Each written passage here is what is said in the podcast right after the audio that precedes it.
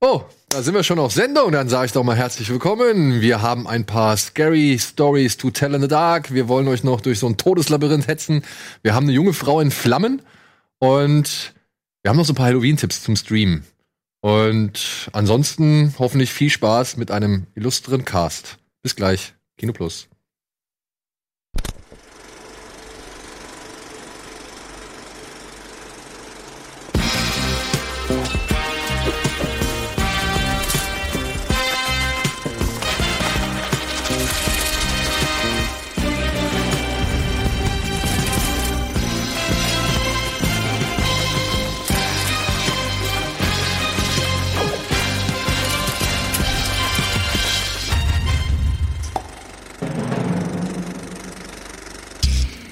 Hallo und herzlich willkommen zu einer neuen Ausgabe Kino Plus. Heute mit Antje, mit Dominik und mit Colin. Nach Ewigkeiten mal wieder ist er dabei. Er hat sich die Zeit genommen. Vielen, vielen Dank. An ja, danke für die Einladung. Bemühe mich ja immer nach Kräften. Ja, aber du bist ja auch, du bist ja auch echt äh, in deiner Position, die du da innehältst, äh, ein sehr Ach, come on. Was denn? Funke freilegen. Ich, die liegt doch hier auf dem, auf dem Sofa. Wie frei soll ich sie noch legen? Ich kann sie gerne in die Hand nehmen. So, hier. hallo, hallo, Regie, hört ihr mich? Over. Du musst immer mit Over beenden. Das sieht, Over. Aus, ja. sieht aus, als würdest du gleich was in die Luft sprengen. So, ja, scheiße, ey. Schon direkt die erste Panne. Dabei haben wir noch nicht mal fünf Minuten. Nicht mal eine Minute rum, ne? Ja, nicht mal eine Minute rum. Naja. Wahnsinn. Colin. Ja, hallo. Super, das freut mich echt. Zum Spezial hat es bisher noch nicht so viel geklappt oder nicht so oft gereicht, ja, aber ja, ist ja immer schwierig, aber haben wir ja schon x-mal immer wieder. Ich kriege immer die gleiche Einleitung, wenn ich hier bin. Das ist so ein Copy-Paste-Ding. Du hast ja keine Zeit, du bist ja nie da. Und ich sage immer, ja, aber wenn ich kann, dann bin ich gerne da, bla bla bla. Das können wir, also ich freue mich wieder hier zu sein, ist schön. Vor allem in der Konstellation. Äh, Antje, mit dir habe ich noch nie hier gesessen. Das stimmt, ja. Die Wahrscheinlichkeit ist ja hoch, dass ich mit allen noch nie irgendwo hier gesessen habe, die nicht Schröck oder Eder heißen oder Andi. Ähm, und wir haben ja auch so eine History. So ein bisschen. So, Voll. Ne? Ihr müsst in Köln irgendwie so eine gemeinsame ja, Geschichte genau. gehabt haben, ne? Ja, gemeinsam nicht. Wir haben uns quasi eher so. Ähm, äh, auch nicht mal richtig abgelöst, da nee, war noch jemand genau. dazwischen. Ja, genau. Aber ich habe ja mal vor, vor tausenden von Jahren auch mit Eddie zusammen in Köln schon mal also diverse Kinomagazine gemacht. Und die haben wir dann irgendwann nicht mehr gemacht, weil Eddie ja auch hierhin gekommen ist und auch ich dann irgendwann das nicht mehr gemacht habe. Und äh, du hast es dann teilweise übernommen, geändert, aber auch dann ganz andere Dinge gemacht. Ne? Und, aber und dann weg. Also noch gut, vor Mediakraft. Ja. Okay, kurze Frage.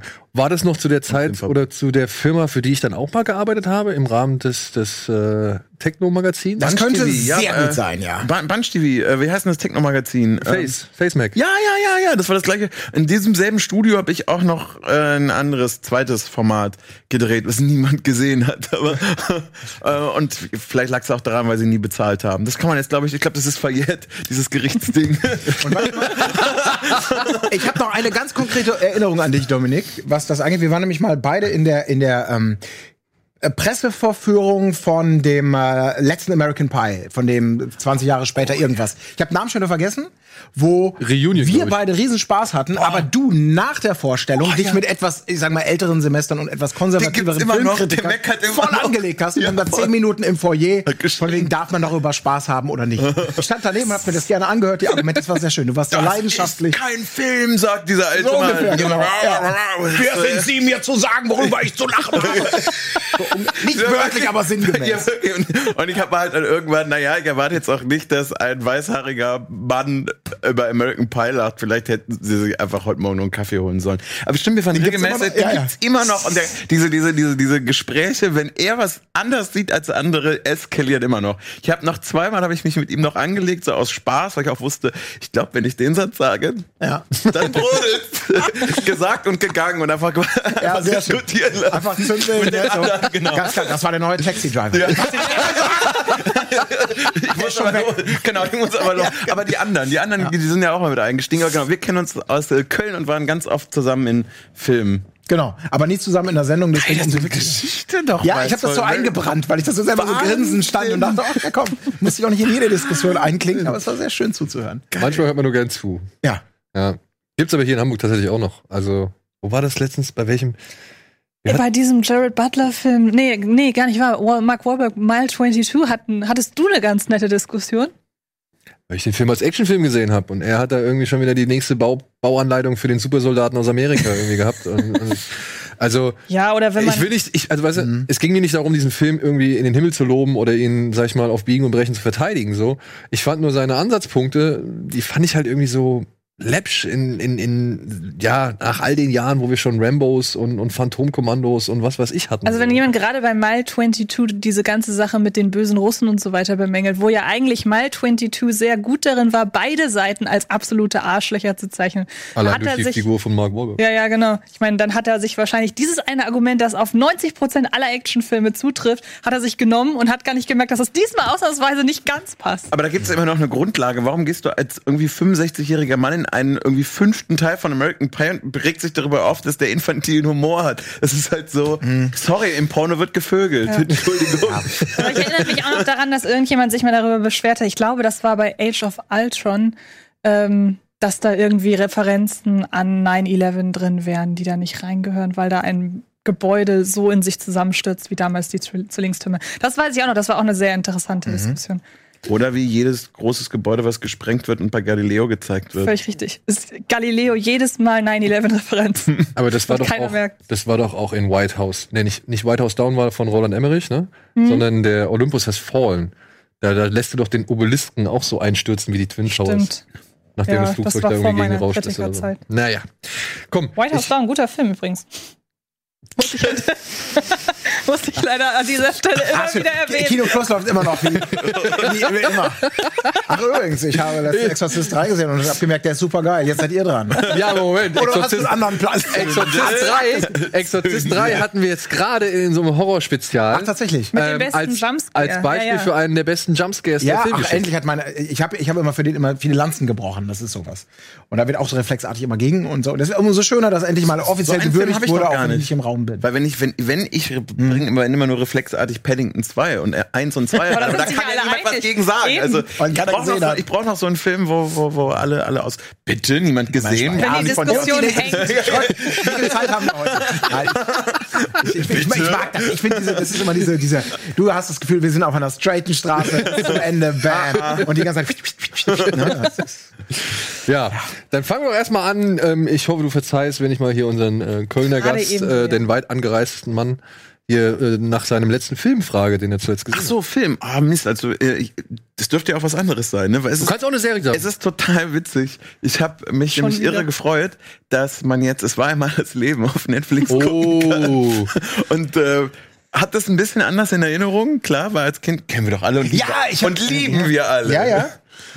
Und ähm, habe ein paar Folgen geguckt und fand es einfach fand es einfach stark und stellte wieder fest, dass die es hinkriegen, dass du wirklich Dinge kapierst, die dir kein Biologieunterricht so mhm. easy beigebracht hat. Und auch wenn der Zucker halt als kleines Bonbon durch die Adern rennt, ähm, Wahnsinn. Und ich will jetzt auch noch alle anderen Folgen gucken.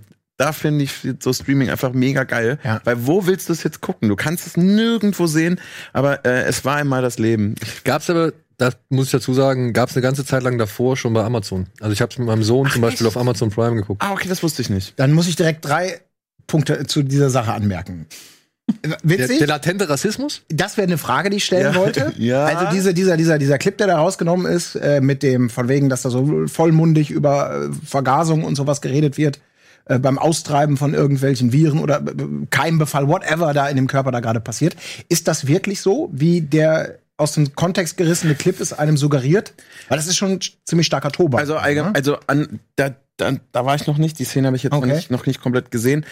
Man merkt auf jeden Fall, dass man es heute anders machen yeah. würde. Hm. Ähm, aber ich hatte, aber ich habe jetzt versucht, selber es auch noch mal aus den Augen von mir damals zu sehen. Ich hab, sowas hätte ich nie kapiert und ich habe auch nicht das Gefühl, dass da irgendwie böswillige, böswillige Dinge drin sind, beziehungsweise es ist halt leider einfach so, wie es vor 30, 35 Jahren äh, man dachte, es wäre wär in Ordnung. Auch die weißen Blutkörperchen, die starken sind auch alles nur Männer mhm. und äh, Oh, nö, nö, Moment, die, Moment, die Weißen, die, die, die, die, die Polizei, also die, Ach so, ja, okay. Mehrere, gibt ja mehrere. Weil es gibt ja noch die, die in den Raumschiffen da rumgleiten und da ist ja immer eine Frau dabei. So, absolut, genau. Äh, mit, mit Pirot und wie heißt, wie heißt sie denn? Aber es gibt auf jeden Fall direkt am Anfang, dachte ich ja schon so, hallo, was ist denn da los? Als gezeigt wird, wie hat sich die Erde irgendwie, wie, wie ging es mhm. los? Also wirklich in der ersten Folge und dann gibt's direkt so einen abfälligen Kommentar, weil sie halt aussieht halt wie so eine, wie so eine Neandertalerin. Äh, wie sieht sie denn aus? Nee, äh, Igitt. und, und dann wird sie halt halt so, dann so bzzz, liest und dann wird sie, kriegt sie so eine kleine Nase und sieht irgendwie toll aus. Ja, so nehme ich die schon näher.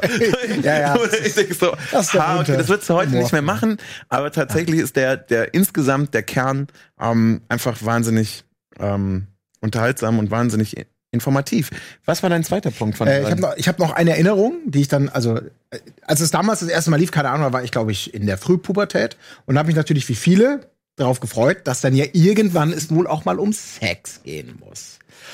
Und das war sehr flach, also dass das nicht geeignet ist, äh, die Fantasien eines eines jungen Heranwachsenden zu beflügeln, das kann man sich von vornherein vorstellen. Das Dafür fand ich ziemlich toll. Und was ich dann später mal gesehen habe, aber ich habe die nie chronologisch und komplett durchgeguckt, war auch die letzte Folge, weil in der letzten geht's ja irgendwie um den Zyklus des Lebens, Sterben und sonst was. Und da war ich immer unglaublich neugierig, wie die das da umsetzen würden in dieser charmanten Welt aus Keimangriffe und Verteidigung und Organe und sonst was. Und das haben die mir ein bisschen zu low gemacht. Okay. Das so mit diesem, so, wir sind jetzt alle mal müde hier in unserer Schaltzentrale. und dann Themawechsel. Und am nächsten Tag springt das Baby aus der Kiste und es geht wieder von vorne. Also das war so, wo ich so dachte, okay, schwierig, und da natürlich so, so ein da, schweres ne? Thema, auch gerade für Kids, die, äh, die man natürlich auch nicht verschrecken und traumatisieren möchte, aber schon irgendwie vielleicht ein bisschen biologisch, ein bisschen ambitionierter äh, darstellen. Da, da war ich mit diesen beiden Aspekten nicht ganz zufrieden. Aber vielleicht heute als Vater würde ich die, die, die, die Sexfolge vielleicht genau richtig finden. ja. ja, du, siehst, du bist halt sehr lange dabei, wie dieses ja. Spermium da rumschwimmt und den Eingang sucht. Ja. Ja, genau, aber es, ich hätte mir vielleicht eine Außenperspektive. also um den, Kontext, um den Kontext besser zu raffen. Colin, dafür hatten wir doch Heavy Metal. Und wir hatten Sat 1 Filme Samstagabends ab 23 Uhr. Stimmt. Manchmal auch RTL. Und die Sendung mit Jürgen Drews, wieder alles im Griff. Kennt ihr die noch? Nee, die kenne ich nicht. Nee, da war ich, da, da war ich schon wieder raus. Da, da, bin ich, da gehöre ich mehr zur Tutti Frutti Generation. Ja, wahrscheinlich. Oh, ja. Mit 3D-Brille. Wieder alles im Griff. Strap.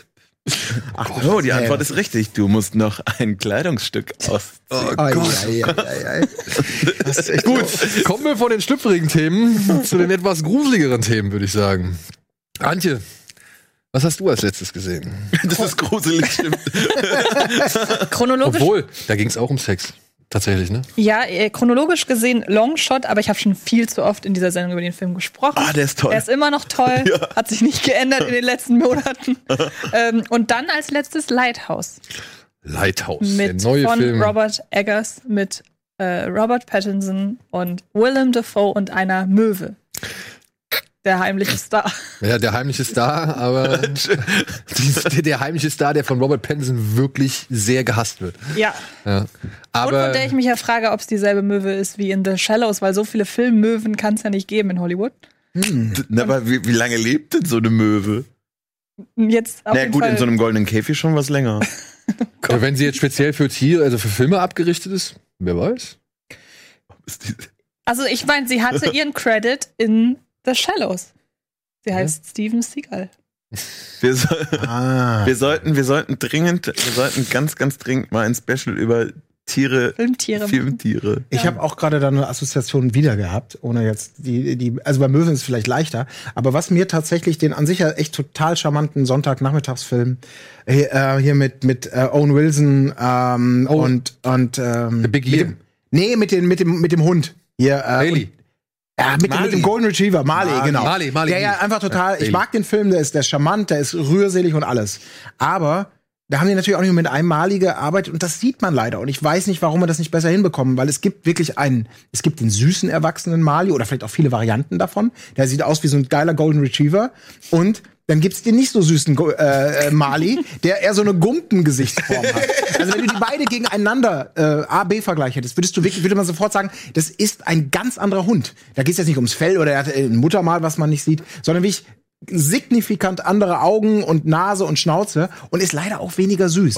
Und die wechseln während des Films auch mehrfach. Das ist jetzt nicht nur, glaube ich, dass es am Schluss dann der ganz die älteste Inkarnation ist auf dieser Du konntest deswegen nicht weinen, weil der hässliche nur. Nee, aber seitdem achte ich immer drauf. Okay. Das ist wie bei Casino am Anfang die schlechte Winkelpuppe von Robert De Niro, äh, wo das Auto hochgeht.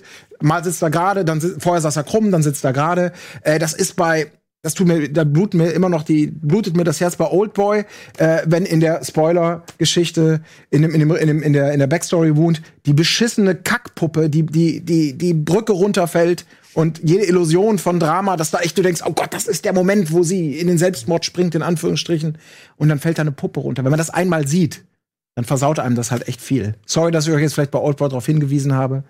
Aber das hat leider, leider ist es bei mir tatsächlich so, ich das schon- lenkt dann so eine Seherfahrung so ein Wir können es bisschen. investigativ jetzt die Gegenfrage stellen, ob man das Gefühl, um wieder bei Lighthouse zu landen, Ja. ob das bei dem Film gelungen ist, dass man sieht, es ist immer nur die eine und die gleiche. Oh Gott. Na, Das ist die Frage, ne? Weil Möwen sind, kennst du eine, kennst du alle. Also Dachte man auch bei Golden Retriever. Oder die Möwe Jonathan, ne? Die Frage, die Frage beantworten wir einfach nach diesem Spot, der jetzt hier kommt. Fuck, ey. Wir sind noch nirgendwo angekommen. Ey, sorry für die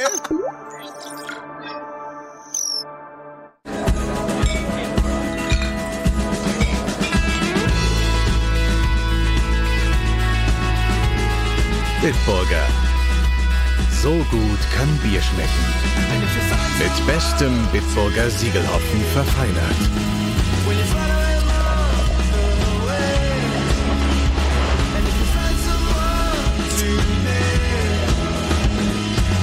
Und deshalb bitte ein Bit.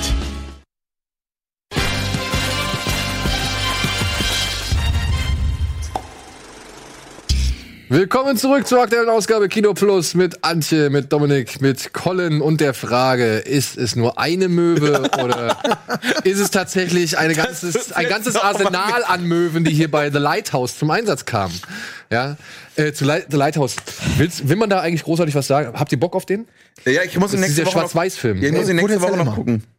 Bei uns läuft er nächste Woche. Ja, eingerahmt in 4 zu 3, komplett der ganze Film, komplett in Schwarz-Weiß erzählt, mit zwei Schauspielern, die sich im wahrsten Sinne um den Verstand spielen. Ja. Und ja, mehr möchte man eigentlich auch gar nicht erzählen. Es ist ein Film, der hat mich auf jeden Fall komplett reingesogen. Ich weiß nicht, wie mich auch. Also es ist, es ist mehr eine Stimmung als eine Geschichte, das kann man schon sagen. Aber ich habe lange nicht mehr das gehabt, dass man so nah dran ist daran, wie zwei Leute wirklich in den Wahnsinn abdriften und man selber auch teilweise das Gefühl hat, wenn ich das jetzt noch eine Stunde länger gucke, bin ich genauso wahnsinnig. wie die. Ja, oder auch- ähm, was habe ich jetzt nicht mitbekommen? Ja. Wie ist es? Warum hat er das jetzt gemacht? So, so und, und ist es vielleicht so? Ist es vielleicht doch so? Und also das ist wirklich lässt dich auch stets im Unklaren über über sage ich mal das, was du siehst, obwohl er halt schon sehr eindeutig eine gewisse Position oder Perspektive einnimmt. so, Ja, aber auch die kannst du dann irgendwann nicht mehr wirklich, also die musst du halt hinterfragen, weil du nicht weißt, ob das wirklich so gewesen ist, was du halt alles gesehen hast. und mit einem phänomenalen Schlussbild, wie ich finde. Auf jeden Fall. Das ist das. Ach, e e also Ja. egal, egal welches. Bild, das ist halt echt schon krass. Du kannst diesen Film, würde ich jetzt mal sagen, zu jeder Sekunde kannst du den anhalten Hm. und du hast das Gefühl, du siehst eine Schwarz-Weiß-Fotografie aus dem Jahre 1890. Es gibt am Anfang so ein Bild, da stehen Pattinson und, und Defoe stehen so nebeneinander. Und ich frage mich bis heute, ob es wirklich Absicht war, dass Defoe sich die Pfeife falsch rum in den Mund steckt. Aber wenn die halt, die gucken halt einmal nur so geradeaus in die Kamera. Ich weiß gar nicht, warum die das machen. Ja, es gibt keinen, keinen besonderen Grund, irgendwie jetzt in diese Richtung genau auf den Zuschauer zu gucken. Aber sie machen es halt an. Und du würdest halt denken, das sind, das ist eine alte Fotografie. Also du kennst auch Pattinson in dem Moment nicht so wirklich, weil er halt so einen ganz strengen Blick hat mit seinem Schnorres auch. Und ich muss sagen, nach diesem Film habe ich keinerlei Bedenken mehr, dass der halt auch bei The Batman eine ganz gute Ja. Figur abgibt. Das hatte ich aber zugegebenermaßen vorher Der auch hat einfach schon zu oft bewiesen, ne? durch so Sachen wie versunkene Stadt Z. Nee, so. aber, aber jetzt, ich finde gerade noch mal bei, bei Lighthouse, egal wie, welche guten Filme der vorher gemacht hat, ja, Sto Versunkene Stadt Z oder Rover oder Maps to the Stars oder vor allem Good Time, den ich richtig gut finde. Ähm, hier, das ist noch mal eine Spur, Mhm. noch mal eine Spur besser. Cool. Ja, nächste Woche läuft er bei uns. Er läuft allerdings auch, und jetzt mal wieder ein bisschen Werbung in eigener Sache, er läuft allerdings auch auf dem Shivers Festival in Konstanz, von dem wir ja schon letzte Woche berichtet haben und das wir auch noch ein paar Mal berichten werden. Unter anderem gibt es nämlich noch ein paar andere Filme äh, bei dieser kleinen Gelegenheit und einen Film am Sonntag, den 17.11., der heißt, wie spricht man das aus? The Mortuary Mortuary, Collection. Mortuary sagen, Collection. Ähm, den hat Colin gesehen. Das Ja. war der letzte Film, den du gesehen hast. Tatsächlich war es chronologisch und ernsthaft und ehrlich, rein zufälligerweise natürlich, der letzte Film, den ich gesehen habe, ja. Ne? Ja. Ja, das ist, ein, es ist äh, eine Anthologie, also sowas, was früher ja mal deutlich angesagter war, gerne mal. Man denke mal so an Tales from the Crypt-Verfilmungen und Twilight und was es alles so gab. Also Ja, so, oder halt, naja, könnte man jetzt Scary Stories dazu zählen? Ja, Er wäre ja. halt besser, wenn er das nur wäre. Ja, genau. Ja. Ja. Also letztendlich eben eine Sammlung von Kurzfilmen, die von super kurz bis deutlich länger ähm, völlig verschiedene Horror- und Gruselfacetten versuchen so abzubilden, vers verschiedene Geschichten, die erstmal losgelöst sind, aber die zusammengehalten werden durch eine Rahmenhandlung, inklusive letztem Film, der auch auf die Rahmenhandlung und einen, einen, einen Twist sozusagen einzahlt. Also es ist nicht einfach nur ein Vehikel für und jetzt gucken wir uns den nächsten Film an, sondern es verbindet das alles miteinander. Ansonsten sind die Filme von für mich so ein bisschen von schwankender Qualität. Es hat schon Spaß gemacht, es ist sehr unterhaltsam, kann man gut weggucken.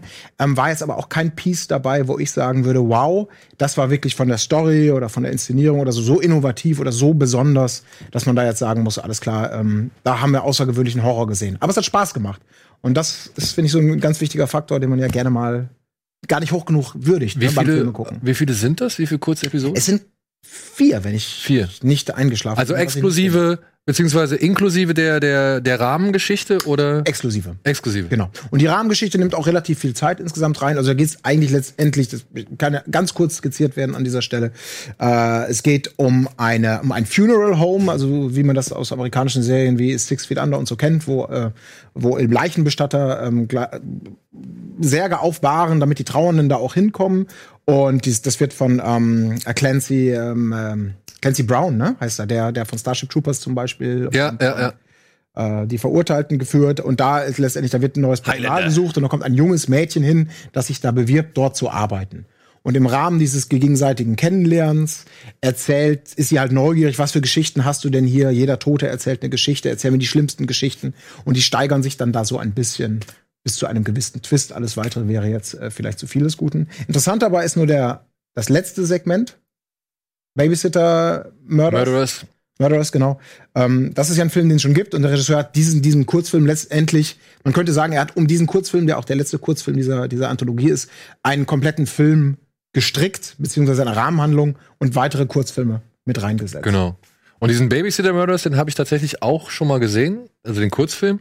Und der, den fand ich eigentlich ganz nett. Also der hat eine schöne Grundidee Mhm. und spielt die dann auch relativ saftig sogar noch aus oder Mhm. relativ heftig. Und äh, ja, also ich finde es nett, wenn man da jetzt irgendwie, also ich finde es charmant, dass man tatsächlich ähm, ja diese Geschichte nimmt, um halt die anderen Geschichten da reinzuweben und dann aber halt noch was daraus macht. Mhm. Ich weiß nicht, wie, hat, du hattest den auch gesehen, diesen Nightmare Cinema mit dem Nee, der mit Mickey Rourke. Mit Mickey Nee, Rourke. den habe ich mir nicht ich meine, da geht's in den, da geht's nur darum, dass Leute in ein Kino gehen und gucken sich einen Film an und am Ende sind sie weg. Mhm. So. Warum? Ja. Ja, also das, das, da ist einfach nur, wir gehen ins Kino, zack, die, der Film läuft oder der Film wird abgespult, der Kurzfilm, Ende, nächster. Ende, nächster. Und Mhm. das ist dann, das finde ich dann irgendwie auch ein bisschen läppsch so. Ja, also das ist tatsächlich äh, was inklusive einem Aufbau, einer Entwicklung und Fragezeichen, die man hat. Ich würde dir kurz empfehlen, wenn man den Kurzfilm noch nicht gesehen hat, sollte man ihn nicht vorher gucken, Genau. weil er eben inhaltlich auch einzahlt auf die gesamte Story da. Ähm, und was mir sehr gut eigentlich gefallen hat an dem Film, letztendlich arbeitet er auch mit extrem vielen Klischees und Stereotypen und natürlich so mit dem, mit dem ältesten Moralverständnis des, des, des Horrorfilms, also das typische, mach irgendwas falsch und du wirst dafür bestraft ungeschützten Sex, weiß der Teufel, kriegst, wirst du vor, hast das Messer im Rücken, jetzt nicht wörtlich, aber sinngemäß. Also diese ganzen uralten Dinge, aber äh, der geht damit auch selbstreferenziell um, weil die sozusagen die Geschichten dann auch so bewerten und sagen, ja, das war nett, das war eine schöne Idee, aber ein bisschen kurz und ein bisschen rabiat, aber hatte keine tiefere Ebene. Oh, du willst mehr zu so und so, dann erzähle ich dir jetzt sowas. Und das ist irgendwie so ganz nett. Also hat ein gewisses Augenzwinkern, ist natürlich dann irgendwie vielleicht auch immer so ein, so ein kleiner Trick, um selber, wenn man selber weiß, okay, der Film weiß vielleicht nicht, weiß keine 10 von 10, aber wenn wir da so ein bisschen Augenzwinkern und selbstreferenziell da äh, uns mit auseinandersetzen innerhalb des Films, geht man da vielleicht auch gnädiger um. Egal, lange Rede, kurzer Sinn. Man kann sich gut angucken, äh, für Genrefans eine, eine schöne Geschichte, abwechslungsreich, kurzweilig und ja. Kennt, kennt ihr diesen, kennt ihr diesen Southbound? Diesen Anthologiefilm? Den gibt's auf Netflix, meine ich. Oder gab's eine lange Zeit auf Netflix. Ist das der mit dem Plakat mit der Kreuzung? Genau, genau, Ja, ja. dann weiß ich. Ähm, da hat mir das nämlich auch ganz gut gefallen, dass so mehrere Kurzgeschichten in eine größere Geschichte ineinander verwoben werden und es halt irgendwie sich so ein, fast schon so ein roter Faden da durchzieht, bis man am Ende dann irgendwie plötzlich da steht und sich denkt, what the fuck? Und äh, ja, den fand ich auch tatsächlich, die Herangehensweise gefällt mir bei so Anthologiefilmen einfach deutlich besser. Ähm, ja, ansonsten, Shivers, ne, nochmal kurz zur Erinnerung, vom 14. bis zum 19.11. Es werden unter anderem Filme gezeigt, wie Jojo Rabbit, das ist der Eröffnungsfilm, Lighthouse, wird Centerpiece sein und The Irishman ist dann sogar noch der Abschluss. Wir haben euch ja letzte Woche noch äh, Jalikato ans Herz gelegt. Der, der, der Ochse läuft amok. ähm, auch ein toller Film. Da hier am Sonntag ist noch ein Film dabei, den habe ich auch schon gesehen. Der heißt Dogs Don't Wear Pants. Und das ist für mich einer der ersten, ja, sag ich mal, SM-Filme, der für mich neben, wie hieß der, Secretary, glaube ich, äh, mit, mit äh, Frau Gyllenhaal, mhm. mit der Schwester, der für mich richtig funktioniert hat, weil hier wurde mal so ein bisschen, also der ist schmerzhaft. Ja, und da wurde aber auch gleichzeitig klar, äh, wird gezeigt, wie intim die diese das Schmerz empfinden und das Schmerz geben ist, ja. Und das habe ich irgendwie bei so vielen SM-Filmen, Romanzen versuchen, irgendwie jetzt mal ganz abgesehen von äh, Shades of Grey. 50 also. Shades of Grey, ja, äh, habe ich das jetzt noch nie so, ich sag mal, gut transportiert irgendwie äh, mitbekommen. Also der hat mir gefallen. Hier geht's um einen Arzt, der hat seine Frau bei vermutlich einem tragischen Unglück verloren und hat sich jetzt so ein bisschen isoliert von der Welt, auch von seiner eigenen Tochter, die halt schon damals irgendwie fünf, sechs Jahre alt war, inzwischen Teenagerin ist. Und der gelangt durch Zufall in ein Domina-Studio, weil sich seine Tochter oben drüber die Zunge piercen lässt. Also er geht da halt einfach mal rein und guckt so und landet plötzlich dann halt bei dieser Domina im, im, im Studio, die ihn auch prompt angreift und er merkt, ach, guck mal hier, das gefällt mir eigentlich ganz gut. So, was die da gerade macht. Und dann fängt er halt an, bei ihr Sessions zu buchen. Und ja, mehr möchte ich dazu gar nicht zu erzählen, aber es wird düster, es wird auch mitunter schmerzhaft. Es gab zwei Szenen, wo ich halt wirklich die Augen ganz schnell vor dem Gesicht hatte, weil ich gedacht habe, ach du Scheiße, kann ich mir nicht angucken, weil es so zwei Sachen sind, die da behandelt werden, mit denen komme ich einfach nicht so gut klar. Also es ist so, ich meine, ihr kennt das, ne? Wenn, also es gibt Leute, die können irgendwie es nicht ab wenn irgendwie über die mhm. Tafel gekratzt wird oder ich weiß nicht, es gibt Leute, denen wird schlecht beim Anblick von nackten Füßen oder sonst irgendwas. Und solche kleinen, sag ich mal, äh, Schmerzen hat ja jeder, wo man sagt, das ist nicht mein Fall. So, das ist, das nehme ich besonders intensiv wahr. Aber dass, dass wir jetzt hier unbedingt wissen wollen, was es ist, das ist, ich spreche da nur für mich. Ich sag mal so. Nein, überhaupt nicht. Nee, ne, ist schon so, ne? Ich weiß, ich weiß nicht, was ein Spoiler ist, aber mit den beiden Beispielen. Ja, ja, ja, Nicht, dass wir das irgendjemand Nein, sonst gegen dich verwenden Ich habe zum Beispiel, ich habe zum Beispiel immer ein sehr hohes Schmerzempfinden ja, ein wirklich sehr hohes Schmerzempfinden, wenn ich etwas in einem Film sehe, ja, eine Szene sehe, in der zum Beispiel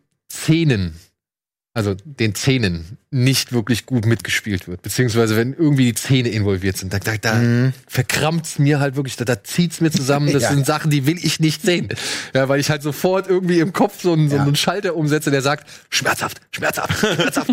Und ja, also das meine ich zum Beispiel. Es gibt mhm. eine Szene, in der spielt ein Zahn und eine Zange eine sehr gute Rolle.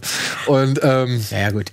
Ich glaube, da würde jetzt niemand sagen, och. Na, aber ich, ich, es kommt auch jeden Abend zum Einschlafen. Bei bei der Little Shop of Horrors zum mhm. Beispiel. Da muss ich jetzt, da lache ich drüber, ja. Allein weil die die Einstellung da aus dem aus dem Rachen raus, wo du noch die Zunge sich bewegen siehst, äh, da muss ich lachen drüber. Das ist finde ich nicht schmerzhaft. Aber mhm. es gibt natürlich schon irgendwie Filme, die es schaffen, Gewalt an Szenen irgendwie sehr schmerzhaft zu zeigen. Ja, reichlich gibt's.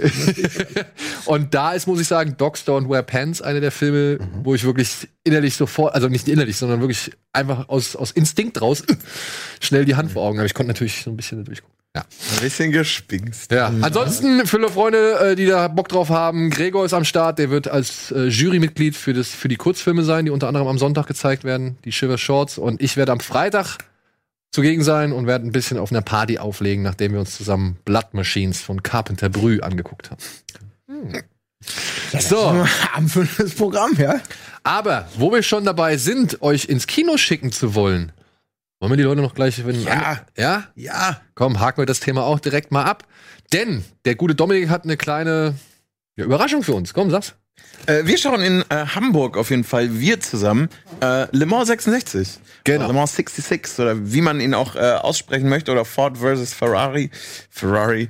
Ähm, wir machen eine kleine Kinotour. Äh, wir sind in Hamburg, in Berlin und in Köln, aber eben in Hamburg und das ist jetzt was für uns alle schön und wichtig und gut ist, äh, zeigen wir am 11.11. .11. kommt der Kölsche Jung nach Hamburg und wir gucken uns den zusammen in der Astor Hafen City. Oh, da gucken wir den? Da gucken wir den. Ich habe gesagt, da machen wir uns einen schönen, da machen wir uns einen schönen Abend in einem richtig schönen Kino. Also das ist halt wirklich toll. Popcorn und Getränk ist für jeden mit dabei. Man kann jeweils zwei Plätze äh, gewinnen und Das wird, das wird, glaube ich, gut. Wie kann man das gewinnen? Ähm, es gibt einen Link, den, ich weiß nicht, ob ihr den schon habt, aha, äh, einblenden könnt und der ist natürlich auch bei euch in der Infobox ähm, mit drin dann. Ähm, bis 4. November kann man mitmachen und dann schreiben wir euch an, wenn ihr gewonnen habt. Und wir sind auf jeden Fall alle da. Und gucken uns den Film Kommt zum gerne zweiten. vorbei. Oder Kommst du mit? dritten. Ja, wenn ich Zeit habe. Hast, ja. du hast ihn schon dreimal, also schon gesagt. gesehen, Ja, ja. ja. Also ich habe Du weißt, wer gewinnt. Nein, ich bin immer zehn Minuten vorher Ja. rausgegangen, damit ich jetzt dann Damit Damit richtig. ich endlich bei Wikipedia nachlesen kann. nee, das ist der, ist der neue Film von James Mangold, also der äh, Logan gemacht hat oder auch Walk the Line und äh, Matt Damon, Christian Bale. Ich finde, das sind einfach drei Namen. Da musst du auch nicht mal was zur Geschichte Copland wissen. hat er auch gemacht. Ist das denn, wenn ich fragen darf, ist das ein, äh, ich habe nicht mehr so auf dem, äh, genau auf dem Schirm, ist das ein Remake von dem mit Mit Steve McQueen meinst Ja, du? genau. Nee, das ist tatsächlich nicht, äh, also das kann man nicht wirklich als Remake sehen, weil in dem Steve McQueen-Film, da ging es ja um so eine Rivalität zwischen Fahrern und hier geht es tatsächlich, die einzige Rivalität, die hier eine Rolle spielt, ist die halt wirklich zwischen Ford Nummer zwei Mhm. und Enzo Ferrari, weil die halt so am Anfang des Films in einen gewissen Streit geraten und aufgrund dieses Streits geht's halt dann um Mhm. dieses Le Mans-Rennen. Aber das ist halt, ich glaube, der Film mit Steve McQueen, der spielt ein Jahr später, Mhm. meine ich, oder ein oder zwei Jahre später. Ja. Auf jeden Fall geht's da ja um eine wirkliche ja, Rennfahrer-Rivalität, so wie bei Rush. Rush zum Beispiel, den ich auch cool fand, ähm, oder bei, keine Ahnung, Grand Prix, glaube ich auch. Mhm. Und hier geht's tatsächlich nicht so sehr um die Rivalität, die ist so ein bisschen mehr, ja, wie soll man sagen, das Benzin. Ja, aber der eigentliche Motor ist tatsächlich so einfach diese, diese beiden Menschen, also diese, ähm, der Shelby, Carol Shelby und wie heißt der? West, ne, glaube ich? Ke- Ken heißt er, glaube ich, mit Ken, Vornamen. ja, Ken West, glaube ich, heißt er. Also Carol Shelby kriegt halt von Ford den Auftrag, den GT40 zu bauen, damit sie bei Le Mans mitfahren können. Und er sagt halt, ey, können wir machen, aber ich brauche dafür halt einen Rennfahrer, der richtig, der es einfach lebt. Ja, der, der halt wirklich nicht nur Benzin im Blut hat, sondern halt auch Asphalt auf der Haut und keine Ahnung. Und das ist halt dann die Figur von, von Christian Bale. Und es geht halt darum, wie die beiden versuchen halt diese Aufgabe Mhm. zu meistern. So. Ah, Und es ist ein toller Ein Film. toller Film, ja. Toller Film. das klingt immer cool. Richtig schönes, oldschool Und deswegen wollen, haben wir auch gesagt, wollen wir halt in ein, in ein Kino, wo du dich so wirklich so maximal äh, Wohlfühl-Ding Ey, und hast. Astor Filmlaunch, Hammer. Mhm. Also wirklich Kommen Hammer. wir gerade her. Wir kommen gerade aus der Astor Filmlaunch, wir haben gerade da noch einen Film geguckt, über den wir noch nicht reden dürfen, aber äh, das ist wirklich ein geiles Kino. Außer diese, sag ich mal, diese Dimmbeleuchtung am Anfang. Ja. Weil da geht Das- das, Licht, wird immer ein bisschen heller und dann wieder ein bisschen dunkler. Und so jedes Mal 6000 denkt man, der LEDs. Film geht los. und du denkst jedes Mal, der, der Film geht los, aber nee, da geht's wieder, wird's wieder heller. Ach so. Und der So Film geht erst los, Warnung, die. Schnauze zu halten, weil der Film gleich startet? Oder weswegen macht man das? Das ist einfach atmosphärische Beleuchtung. Die haben auch so geile Lichtpaneele in den Wänden, also so indirektes Licht. Da programmiere ich für die Preview mal was schön. Ja. Das war, ach, das war. ja, genau. Oh, so. auf jeden Fall cool, äh, einige von euch zu sehen und wer eben jetzt aus, äh, zu weit weg ist aus Hamburg, darf natürlich sich trotzdem eintragen und in eine andere Stadt kommen. Genau. Schöner Film, lohnt sich auf jeden Fall. So, ob sich die folgenden Filme lohnen, das sehen wir jetzt. Hier sind die Kinostarts der Woche.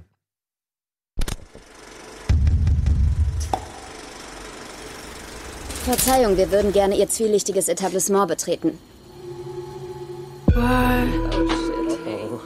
What becomes of us, darling?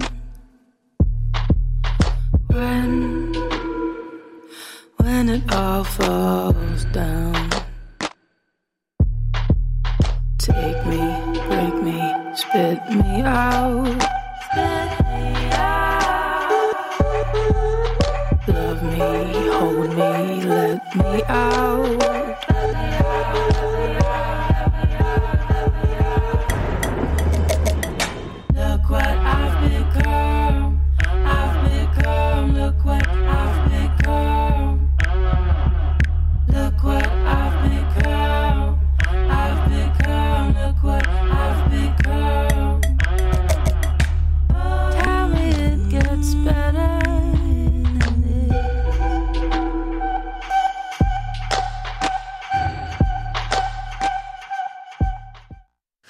Tolles Bild.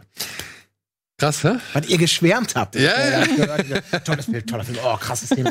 Herrlich. Ja, aber wirklich, äh, wirklich. Äh, ähm, bei dem Film werde ich auf jeden Fall nochmal schwärmen. Aber zuerst werden wir für einen Film erstmal kurz hier Stellung beziehen. Der kommt diese Woche ins Kino. Er heißt Das perfekte Geheimnis. Und jetzt versuchen wir so sachlich wie möglich zu bleiben.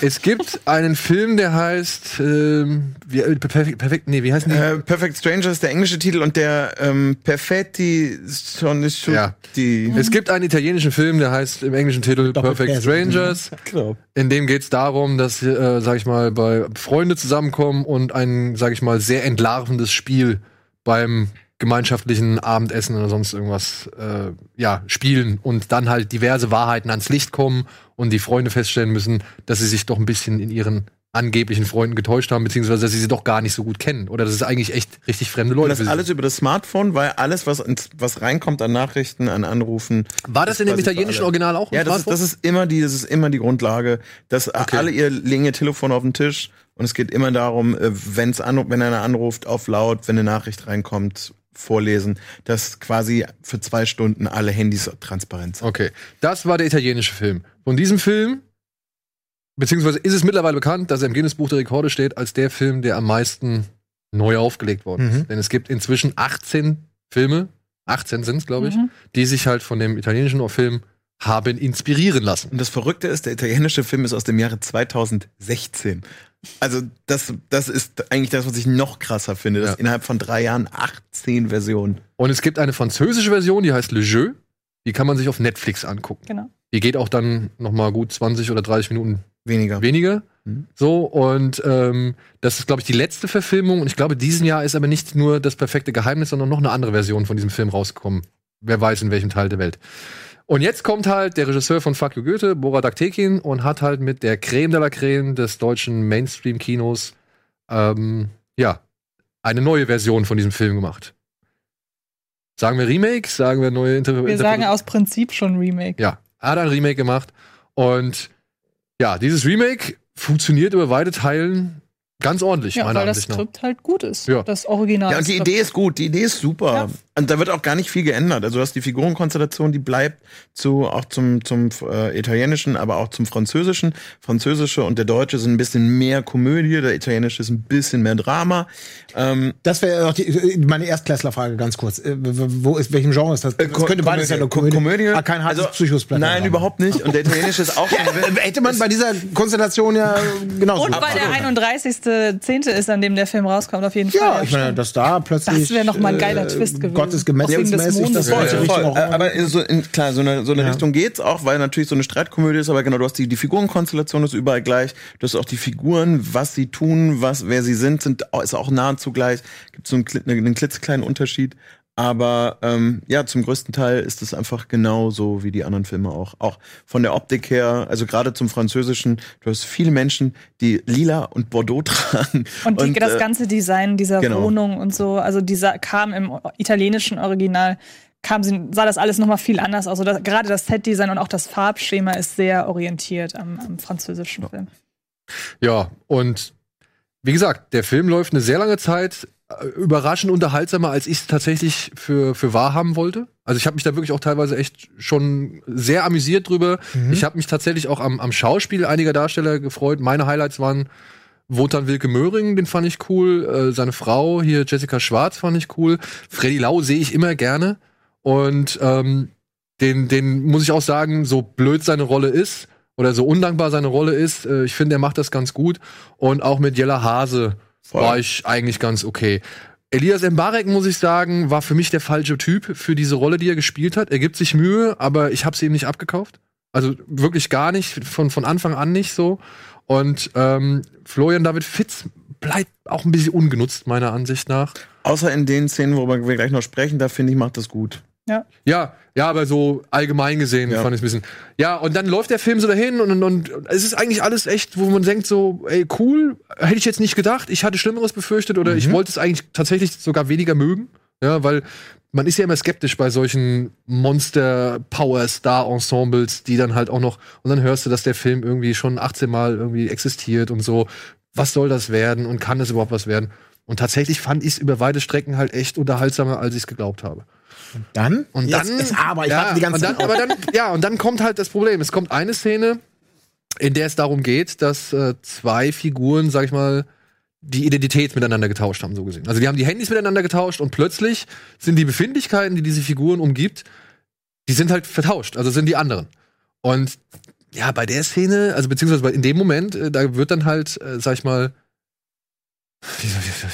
Da kippt's, da kippt's und ähm, da wird's halt, da wird, da werden, äh, wird ziemlich viel äh, homophobes Zeug gesprochen, Ja. was erstmal nicht das Problem ist, denn also nicht weil es homophob ist, sondern weil ähm, man da ja raus was machen kann, ne? Gerade in so als gesellschaftliche Komödie und ähm, du sorgst irgendwie dafür, dass vielleicht das Lachen irgendwie im Halse stecken bleibt und du erst merkst, ah fuck, worüber habe ich ja eigentlich gerade gelacht, Mhm. beziehungsweise du musst vielleicht auch gar nicht lachen, sondern siehst aber, was passiert mit den Figuren und was mit den Figuren was passiert. Eben, weil ich finde, in dem Moment, um das zu ergänzen, wird der Film ja dann doch sehr dramatisch. Genau, er wird, tatsächlich. genau, er kippt, er kippt da auf jeden Fall in eine dramatische Richtung und die, ähm, und da muss man dann wiederum auch die Vorlagen mit ins Spiel holen. Die gehen da einfach anders mit um. Da gibt es entweder eine geringere Eskalation ähm, oder es ist trotzdem irgendwie immer noch äh, in den in den Figuren deutlich, dass es gerade auch ein Drama ist. Und obwohl es da hier dramatischer wird und ich finde die die Schlagzahl und auch die Höhe von von den Sprüchen halt wirklich krass ist, aber es ist, bleibt in der Inszenierung einer Komödie, sprich und so habe ich es auch dann bei der bei der äh, Premiere in Köln äh, erlebt. Der Saal lacht. So und der Saal lacht halt richtig, weil er aber auch so inszeniert ist. Und das ist doch jetzt mega witzig oder nicht? Und, und das, das finde ich interessant, weil tatsächlich hat er, Herr, Herr Daktekin das bei mir erreicht, dass ich wirklich schlucken musste. Weil ich gedacht habe, Alter, Alter, echt? Wenn du mein Kumpel wirst, wärst und würdest mir Mhm. solche Sachen an den Kopf knallen, ich würde, ich wäre aufgestanden, ich wäre gegangen. Ich wäre aus diesem Raum raus und hätte gesagt, weißt du was? Denk mal drüber nach, was du gemacht hast. So, also das hätte ich in den 80ern gemacht, das hätte ich in den 90ern gemacht, das hätte ich in den 2000ern gemacht, das mache ich jetzt. Weil das ist halt einfach eine, eine, eine Wut und ein, eine Angst und ein, ein, ein Groll, der da an den Tag gelegt wird. wir dürfen nicht vergessen, das sollen Freunde sein, die sich seit 20 Genau. Jahren kennen. Und wenn ich dann feststellen muss, dass das von dem, wirklich von meinem Kumpel kommt, von dem ich seit 20 Jahren glaube, das ist einer meiner besten, engsten Menschen, die ich kenne. Nee, tut mir leid, ey, dann hätte ich gesagt, ey, bis hierhin und nicht weiter. Und auch bei uns in der Pressevorführung. Also ich, wie gesagt, ich musste schlucken. Ich fand das nicht witzig. Ich fand das, ich fand das bedenklich, sag ich mal. Weil dann aber auch bei uns in der Pressevorführung echt viele Leute gelacht haben. Deshalb hat man das so aus so einer nüchternen Perspektive, so war das bei mir, also mir ging es wie dir, dass ich auch nicht mehr gelacht habe so. Aber ich konnte plötzlich aus einer nüchternen Perspektive erkennen, wo denn da in dem Skript gerade die Gags Ja. trotzdem noch sein sollen, weil dann da Pausen sind, um zu, damit die Leute lachen oder weil es eben auf Pointe geschrieben ist, obwohl es im Tonfall aber gerade ein ganz, ganz hochdramatischer Stoff ist. Und ich meine, das ist eine Szene. Da passiert noch ein bisschen was bis zum Ende hin. Ne? Da kommen noch tausend andere Sachen und auch Erkenntnisse, wo du denkst, ach du Scheiße, ach krass. Und oh, echt fies. Huhu. Ja, und da kommen auch wieder noch mal lustige Momente so. Aber diese eine zentrale Szene, sage ich jetzt mal, die kannst du nicht so da stehen lassen, wie er sie stehen gelassen hat, und bringst dann so ein Ende. Weil das Ende ist dann total happy, ist total überzogen. Keine Läuterung, es gibt, die, die Figuren werden nicht quasi dafür bestraft. Im Gegenteil, diejenigen, die sich eigentlich vernünftig verhalten haben, werden aus dem Skript rausgeschrieben und diejenigen, die wirklich die absoluten ekelhaftesten Arschlöcher eigentlich sind, die kriegen ein Happy End.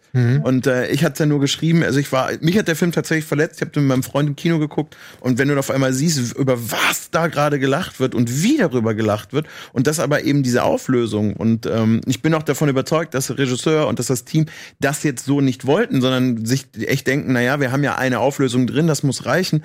Weil wir wirklich da saßen und dachten, boah, wir haben einfach so unwohl und so, ich habe mich richtig eklig Ey, in ist- diesem Saal gefühlt. Und das ist auch nicht so ein Ding, so von wegen, ja, da wird man nochmal drüber lachen dürfen. Natürlich darfst du darüber lachen. Das ist kein Problem, meiner Ansicht nach. Wenn du dann am Ende aber äh, hingehst und halt mal aufzeigst und den Leuten den Spiegel vor die Fresse hältst und sagst, Leute, bedenkt mal, worüber ihr gerade gelacht habt, so. Oder beziehungsweise, wenn, wenn wir die Figuren im Film wenigstens irgendwie eine Läuterung, eine Katharsis oder sonst Das ist- irgendwas das ist erfahren. der Punkt. Aber ein Film, der halt solche Sachen bringt und mir am Ende sagst, ey, du kannst so scheiße sein, du darfst dich nur nicht dabei erwischen lassen. Da muss ich sagen, ist die Absicht irgendwie, die finde ich merkwürdig. Also ich muss sagen, dass ich unglaublich, ich hätte den Film nie auf dem Schirm gehabt. Ihr habt jetzt natürlich wissentlich oder nicht, wie auch immer, schon ordentlich dafür auch Werbung gemacht, also Interesse zu generieren. Ja. Weil ich hätte jetzt höchstens noch gedacht, als jemand, der den Film nicht gesehen hat, nur einmal gefragt, es gibt ja nun durchaus Filme, die bewusst sagen, wir müssen das, was wir hier aufbauen, auch gar nicht filmisch lösen. Oder das muss keine, keine, wir brauchen keine klare, klare Moraleinordnung oder irgendwas. Wir lassen das Publikum einfach mal komplett mit dem Ganzen allein. Und den Effekt, den ihr gerade beschreibt, den finde ich ja erstmal nicht unspannend. Ich kenne das jetzt auch. Also, dass man im Kino sitzt und denkt, wir sind hier so eine homogene Masse, man folgt dem Film, man erschrickt gemeinsam, man lacht gemeinsam. Aber dass sich da plötzlich im Publikum eigentlich die Spreu vom Weizen vielleicht so ein bisschen trennt. Also wie ja auch in dem Film selbst, so wie er die- den Plot beschreibt, das ist ja erstmal nicht unspannend, dass man plötzlich Nee, ähnlich denkt, so sag mal, Alter, da hast du gerade gelacht über diesen whatever oldschooligen Stammtisch-Scheiß oder was auch immer. Und das ist natürlich auch nicht unspannend. Aber jetzt, man kann nicht sagen, ja, das ist wahrscheinlich die Intention des Films gewesen, danach die Leute in Gespräche zu bringen über Also Verständnis ist, von Humor. Vielleicht ist es die sogar, aber es funktioniert halt Okay. nicht, auch weil er mehrere dann doch kurze emotionale Enden behauptet, wo er eins, also das, das mit der allerletzten Szene, äh, es gibt eine wunderbare Szene zwischen, so viel kann man ja verraten, zwischen Wotamilke Möhring und äh, Jessica Schwarz, Ja. die finde ich ganz, ganz großartig, auch mit der Botschaft, die da eigentlich dahinter steckt, tatsächlich. Ähm, also Die verpufft halt. und die verpufft nicht, die verpufft nicht nur. Die wird Der eingerissen. Die wird eingerissen mit zwei Mittelfingern und Hauptsache du hast am aller, am, in der allerletzten Sequenz Noch noch, ein mal einen Gag, wo du sagst so, wozu zur Hölle? Und das sind eigentlich die Punkte, ähm, wenn man, wenn man da eben nicht nur dieses, dieses eine Thema nimmt, sondern wenn du die ganzen Punkte zusammennimmst, merkst du einfach, Okay. nee, ähm, da ging es 0,0 um gesellschaftlich irgendwie kritisch zu sein, sondern es ging einfach um, um blöde Pointen und ja, nur weil du homophob bist und einem homophoberen quasi Krankenhausreif schlägst und sagst dann, "Hm, nimmst du mal unsere Entschuldigung an? Wo du sagst du, nee, tu ich nicht. Ähm, Okay. Und ja, das ist echt einfach ein herbes Problem von dem Film. Und das Witzige ist, damit sind im Grunde alle Sachen, die von Daktikin ans Originalskript drangehangen wurden, das sind die Schwachpunkte. Wenn der Film funktioniert, funktioniert er, wenn er das äh, Original beziehungsweise die, das Remake des Originals kopiert. Dann funktioniert er. Und immer dann, wenn man versucht, eigene Impulse zu setzen, dann nicht. Hm. Und deshalb Okay. würde ich tatsächlich sagen, Alles bei Netflix sich den Ja, genau. Also wer, wer mal äh, vielleicht irgendwie sich in, also Inspiration holen möchte oder einen Vergleich holen möchte, der kann sich gerne auf Netflix Le Jeu angucken. nichts zu verbergen. Nichts zu verbergen. Der geht auch eine halbe Stunde weniger oder kürzer und dementsprechend, ja. Machen wir erstmal kurz Werbung. Genug von dieser, an dieser Stelle von diesem Film und wir melden uns gleich mit ein paar weiteren schönen Filmen zurück.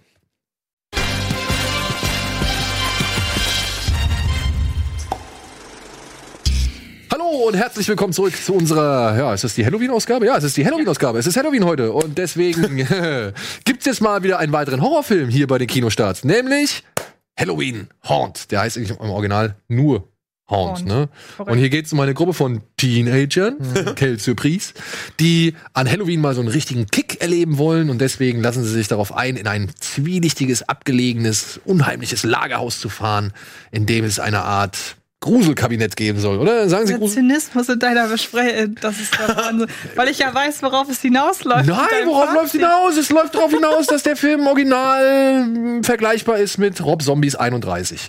Nur er ist weniger redeschwallig und er ist auch nicht ganz so hart, meiner Ansicht nach.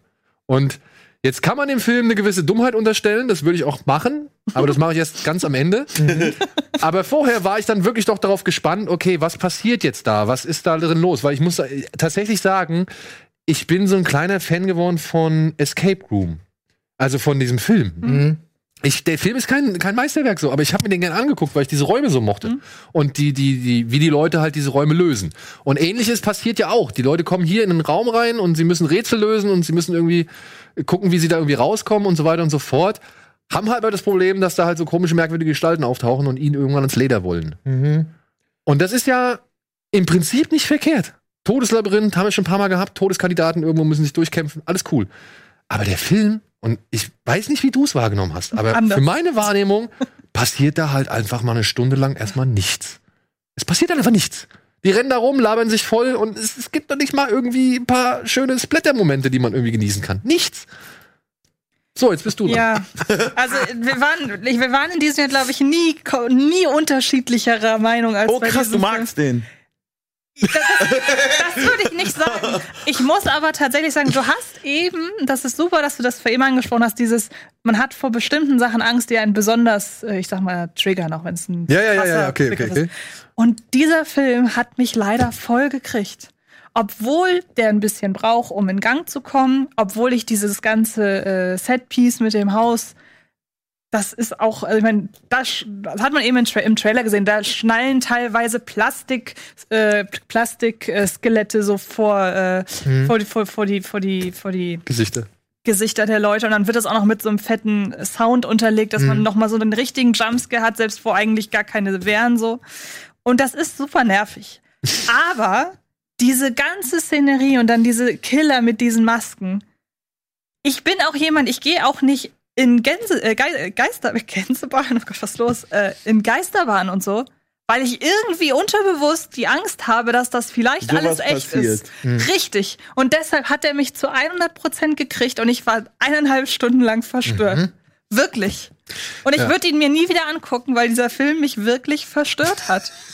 Und das Okay, ist, und das habe ich nur sehr selten und ich kann Ja. das auch, ähm, das war bei mir auch nicht mehr dieser Horror, wo ich dann rausgedacht, ja, fand ich gruselig, aber Das scheint nicht mehr rational erklärbar Ja. zu sein. ich weiß auch nicht, was an diesem Film war. Ey, ich bin da voll bei dir. Ich werde ich werd mir diesen Film auch nicht mehr angucken. Denn er hat mich auch völlig verstört, weil ich mir gedacht habe, wie, für, wie blöd hält mich dieser Film am Ende eigentlich? Ich gebe dann tro trotzdem, muss ich sagen, wo er mich dann verloren hat, der hat eine ganz furchtbare Schlusspointe, Ja. was die sich dabei gedacht haben. Gar keine Ahnung. Ey, Andererseits, Wollt ihr den gucken? Ich kenne Nee, die aber Schluss. vielleicht Sag- ich, die ich, pass auf, ich, ich, ich, ich nehme die Schlusspointe an. Also, das Ganze ist eine Falle. Es ist alles mit einem, einem Kamerasystem ausgelegt. In Wirklichkeit ist es natürlich von perfiden, gelangweilten Milliardären ein, eine Livestream, wie auch immer, Veranstaltung, Nein, um so- junge so Menschen vorhersehbar möglichst ist brutal abzumeucheln. Es Nee. ist nicht so vorhersehbar, Okay, es ist nur ich bin raus. es ist, es ist Jetzt hätte ich ihn geguckt, einfacher. aber gut, du Pass hast, auf. Äh, wollt ihr den gucken? Nein! Ich weiß nicht, ich bin noch nicht sicher, ob ich Team Antje oder Team Schreck bin in diesem Fall. Wie gesagt, Aber ich glaube nicht. Ich Beziehungsweise selbst wenn ich ihn gucke, ist ja egal, ist ja Verlust. vergessen bis dahin auch. Pass- Ja, genau. Wenn dann wieder die also Ey, Spoiler, bitte, Spoiler. Pass auf. Weswegen mich dieser Film im Nachhinein tatsächlich richtig aufregt, ist halt wirklich die finale Szene. Denn, wie immer gibt's ein Final Girl. Final Girl kommt aus dem Ding raus, hat alles geschafft, ja, weil sich aber auch diese Killer anstellen. Wirklich so dumm, wie ein Meter Feldweg. Nee, wie 20 Meter Feldweg. Ehrlich, wirklich zu blöd, um Rolltreppe zu fahren. Der glotzt der in seine eigene Todesfalle, die aus einem Gewehr besteht, das mit so einem komischen Abzug irgendwie äh, betätigt wird, was so einen gewissen Zyklus hat. Da glotzt der original fünf Minuten in den Gewehrlauf rein und wird abgeknallt. Wo ich mir denke, was geht? Hä? Was geht? Der weiß doch. Der weiß, dass da ein Gewehr ist. Der weiß, dass es seine Todesfalle ist. Er weiß, weiß, dass das dass Ding. in, in irgendwann, also eigentlich eher Er guckt weiß, er dass nie das rein, weil du nie weißt, wann es, wann es so Genau. ist. Und er guckt da halt wirklich zwei Minuten lang rein und wartet auch, bis der Schuss kommt. War das jetzt der Twist Nein. oder nur eine, ein Beispiel? Das war nur ein. Beispiel. Das war nur ein Beispiel. Aber was halt wirklich, was mich wirklich wütend gemacht hat. Das ist doch nie so erzählt. ja, wirklich, aber das hat mich auch wütend gemacht. Dann Final Girl überlebt. Final Girl wird ins Krankenhaus gebracht. Final Girl kriegt diese Szene, oh, es war alles nur ein Traum. Ja? Und dann wacht Final Girl aber tatsächlich auf und denkt sich so, oh scheiße, da ist ja noch, da sind ja noch ein paar Leute am Leben. Und dann siehst du einen der letzten Überlebenden von diesem Todeslabyrinth, von diesen Irren. Und der kommt zu Final Girl nach Hause. Und was passiert? Er findet sich selbst in einem Todeslabyrinth wieder. Ja, was Final Girl irgendwie in den letzten fünf Minuten noch aufgebaut hat. Provisorisch sozusagen. Provisorisch aufgebaut und bringt den Typen eiskalt um. Wo ich mir halt denke, wie zur Hölle kommt die aus dem Krankenhaus, also erstmal nachdem sie aufgewacht ist, wahrscheinlich noch sediert oder irgendwie vorher wurde, ja. Wie zur Hölle kommt die in der Zeit, in der der Killer beschließt, ich fahr zu ihr nach Hause, aus dem Krankenhaus raus, nach Hause, baut noch ihr Kevin allein zu Haus Haus und bringt noch den Typ um, ja, während er dann halt dahin kommt. Wo- Das ist, das ist, das ist dumm für mich. Alleine, weil soll sie auch wissen, dass überhaupt einer zu ihr nach Hause kommt? Bitte. Ist halt, klingt wie so ein moderne, moderner Rape and Revenge Film, ohne Rape, so ungefähr. Also völlig, ja, Ja. völlig dumm. Das klingt, äh, Aber wirklich, da habe ich mir gedacht, Leute, das, Ohne das kann, ja, Das genau, kann nicht nur euer Revenge. Ernst sein. Also das kann nicht euer Ernst sein. Aber dann, jetzt können wir den Spoiler auch wieder ausmachen. Aber dann erfährt man halt auch, dass die Macher hier A Quiet Place unter anderem geschrieben haben und der ist in seiner sowohl Logik wie Plausibilität auch nicht wirklich Hm. einwandfrei. Äh, Absolut, aber der funktioniert wahrscheinlich noch durch Atmosphäre und durch, dass du, dass du da eher verstehst, dass man das Hirn ausschalten, ausgeschalten lassen kann. Ja, aber bei aller Liebe, ich gucke mir einen Film an über Jugendliche, die in Todeslabyrinth von lauter Irren gehen. Wie, also was glaubst du, was erwartet denn der Film, mit wie viel Anspruchsdenken ich da rangehe? Hm. Also das ist doch Quatsch. Ich meine, wirklich, ich bin der Letzte, der sich über irgendwie dumme Sachen oder beziehungsweise der sich über so, so Horror-Klischees oder so aufregt, wenn sie dann irgendwie auf der anderen Seite etwas Wenn befriedigen, was ich gerne an dem Genre mag. So, ja. Aber das fand ich halt einfach dumm. Also wirklich, das fand ich wirklich. Ich hätte fast Bock, den zu gucken, um Ja. mich aufzuregen. Ja, aber man muss halt, meiner Ansicht nach, Das ist es der gibt, positive Typ. Ja. und es gibt tatsächlich, es gibt tatsächlich auch wirklich ein, zwei richtig gute Splatter-Momente. Also da waren wirklich ein, zwei Ja, äh, halt- heftige Momente dabei, die auch von den Effekten halt so, Hat von den eine Pros 18. Prosthetics, also von den handgemachten Effekten richtig gut aussahen. Das will ich dem Film gar nicht absprechen. Aber die verteilt auf vielleicht, ja, 60, 70 Minuten und nach 90 Minuten ist das Ding zu Ende, Mhm. ist mir dann auch zu wenig. Muss ich halt ehrlich sagen. Es klingt für mich auch ein bisschen zu. Also ich, ich mag, ich liebe solche Grusellabyrinthe und Haunted Hau- Häuser. Das ist ja irgendwie so ein Trend, der in Amerika gibt es ja schon seit tausend Jahren in jedem Freizeitpark, der mal zu Halloween da unterwegs war. Die ja wirklich mit einer perfiden Liebe zum Detail, zum Makabren ausgestattet sind und wirklich toll. Also wo man so ein bisschen vergisst im Gegensatz zu jeder deutschen Geisterbahn oder so, dass man hier gerade vielleicht wirklich nur in so einer mit so einer Gruppe mit einer Taschenlampe durch irgendwas echt gut inszeniertes durchgescheucht wird. Äh, das ist na klar, gut, das wird gerade aufgenommen, das gibt's ja hierzulande mittlerweile auch sehr, sehr häufig. Äh, und dass man sagt, wir machen dann Filme und gehen jetzt die logische Konsequenz, dass es dann alles echt ist. ja. Das klingt für mich ehrlich gesagt ein bisschen zu, mir klingt es einfach schon zu dröge. Für dich, du sagst jetzt, dich kickt es total, das ist Ja. so eine Urangst. Wie gesagt, Ich wenn man sich da so reinsteigert wie ich, Ja.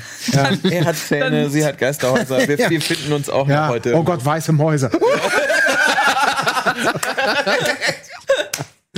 Ja, so viel zu Halloween Haunt. Also wie gesagt, von mir gibt's keine Empfehlung, aber vielleicht überzeugt euch ja, sag ich mal, die Vibration, die Amtier gespürt hat. ja, auf jeden Fall. Die zwei Minuten haben bestimmt mega Eindruck hinterlassen neben deinen zehn Minuten. Das war ein flammendes Plädoyer.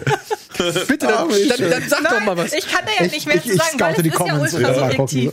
Ich, ich glaube, keiner auf der Welt hat Angst davor, dass wenn er in ein Gruselhaus geht, dass das Gruselhaus echt ist, außer mir. Doch, also ich muss Ich habe tats- mich wieder gespielt, deswegen, also schon. also Klar. ich muss tatsächlich auch sagen, ich bin früher auch in Geisterbahn gedacht und hab mir gegangen und hab mir immer so gedacht, was wäre, wenn, wenn das Weil das Ey, gerade in diesen Haunted-Häusern, hier äh, Warner Brother, ne, Movie Park heißt ja. Ja. gar nicht mehr so. Da gibt's auch, da kommt auch dir Jason mit einer Kettensäge und nun haben die Säge rausgenommen. Was ist, wenn sie, was ist, wenn er sie doch dran Vergessen hat, die Säge Aber rauszunehmen? ich muss halt auch Genau. sagen, diese Angst hatte ich auch bei Achterbahnen Ja. oder bei Wildwasserbahnen oder bei Kann Sommerrodelbahnen. Welche Angst verstehen. hast du denn bei Wildwasserbahn, dass du nass wirst? Das, Nein, aber das Hast du mal Piranhas, die Wildwasserbahn, Teil 4 ist das übrigens? oder Sharknado. Nein, aber zum Beispiel, dass halt irgendwas kaputt ist an dem. Ding. genau, ja. Aber Dass darum, das irgendwas ist, kaputt ist. Final Destination 3. Wir haben's gesehen. Final Destination. Ah, okay. Kann man sich eher angucken. ich meine, es jeder weiß, der, der spätestens, also jeder, der in den dunklen Keller geht, alleine, um, um Bier zu holen, weiß, dass da wahrscheinlich weder Satan persönlich noch ein Massenmörder Aber jedes eingezogen Mal ein. Tritt Das Gefühl kennt Erwägung. trotzdem jeder, ja, Ja, ja. absolut. Also das ist ja völlig normal und deswegen funktioniert es. Äh, ne, ich lasse das Bier heute einfach unten. Ich hab keinen Durst. Ich lass, mir, ich lass mir was bringen. Ich ziehe in Erwägung, Aber das du lässt dir was bringen. Was ist, wenn der von Flaschenpost.de ein Killer ist? Oh, jetzt, oh Gott, gepflanzt, gepflanzt. Und man kann ihm nichts nachweisen. Ja. Ah, ah, er hat das Bier gebracht. Ja, Er hat seinen Job erledigt. Genau. Was er privat macht, ist uns egal. Ja, genau. So, apropos Job erledigen, wir müssen noch weitermachen im äh, Sein Trinkgeld ist dein Tod. Ich sehe schon, diese, weißt du, den, den, den Titel drunter.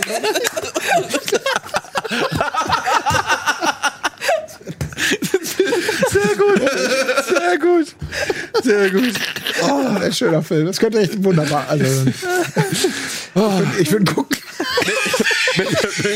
Lass uns nicht schreiben. Wir wollten ja sowieso, aber wir, sind Ja. immer noch dabei, unsere romantische Komödie Absolut, zu ja. schreiben. Aber sehr das geht, auf jeden Fall geht das nicht zusammen. Wir müssen zwei Drehbücher schreiben. Dann. Sein Trinkgeld ist dein Tod. Sehr gut. Delivery Boy.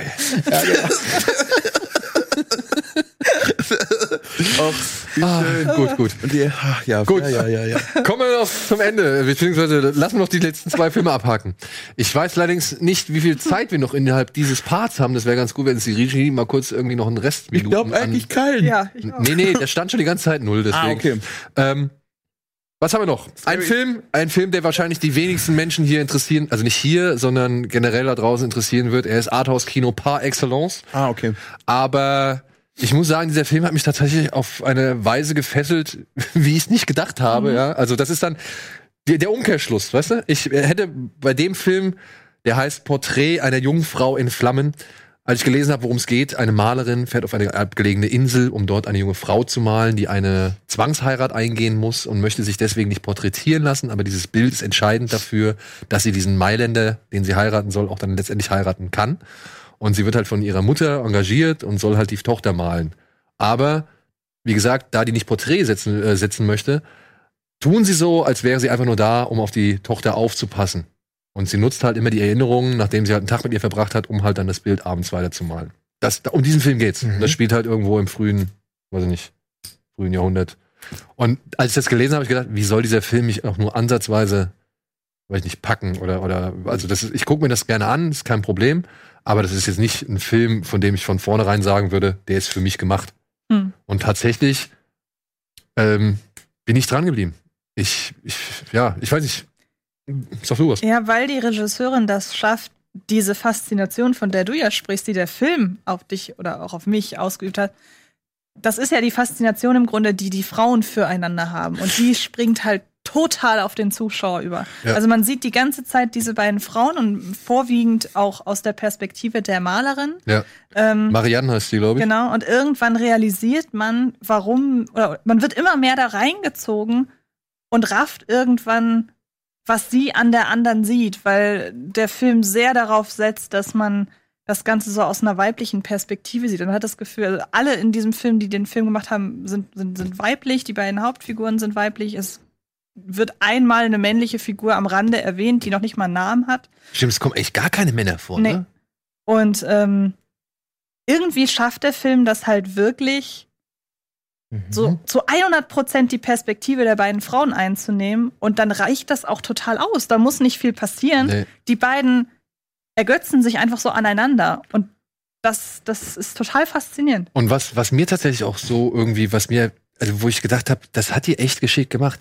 Die Bilder in dem Film, die sind schön, so, das ist keine Frage, aber die sind eigentlich relativ klar und spärlich. Also man hat nicht so irgendwie ausufernde, opulente, weiß ich nicht, Räumlichkeiten oder sowas. Selbst wenn die irgendwo da in ihrem Schloss hängen, dann sind es meistens nur einfach kahle Wände in einem kahlen Raum, wo vielleicht mal irgendwie eine Couch drin steht oder sonst irgendwas. Also die lassen eigentlich den Fokus immer nur auf diesen, also du, du konzentrierst dich fast nur auf diese beiden Frauen. Und dann aber gibt's dann so Momente, die sie da reinbauen, so ganz kleine, ganz feine Beobachtungen oder so ganz kleine äh, Momente, Bilder, Szenen, äh, Eindrücke, die dann halt dadurch genau bei mir halt, sag ich mal, hervorgehoben wurden. Es gibt, kann man das sagen? Ich sag mal so, es gibt in diesem Film einen Kuss, ja, und ich weiß nicht warum, aber ich habe mir ist das wirklich so ins Auge gestochen, ja. Du siehst halt da zwei Menschen küssen, was jetzt an sich nicht so bedeutend ist, aber zwischen diesen beiden Mündern, wenn sie dann auseinandergehen, ziehen sich so Speichelfäden.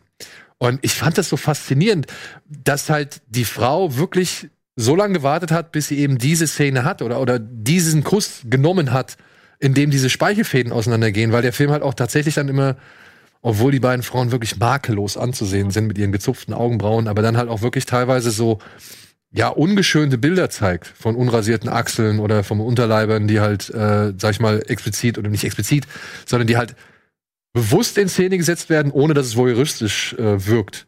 Und also diese gesamte Komposition aus diesem Film, das, das fand ich irgendwie echt tatsächlich faszinierend. Und ich habe, ich konnte es selbst nicht so ganz wahrhaben, warum.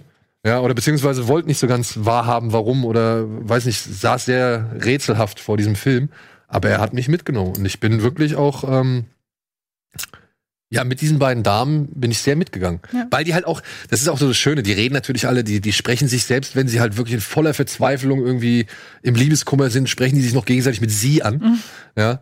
Und ich fand es so klasse, auch die Dialoge, die waren halt so on point, aber immer halt mit dieser, ja, altertümlichen Höflichkeit und, und eben dieser Zurückhaltung. Weil die ja sagen, die reden ja da nicht Klartext. Die, die versuchen ja nur anhand durch, sag ich mal, förmliche Höflichkeiten irgendwie ihre Gefühlsebenen auszuloten und eben auch ihre Gefühle irgendwie preiszugeben.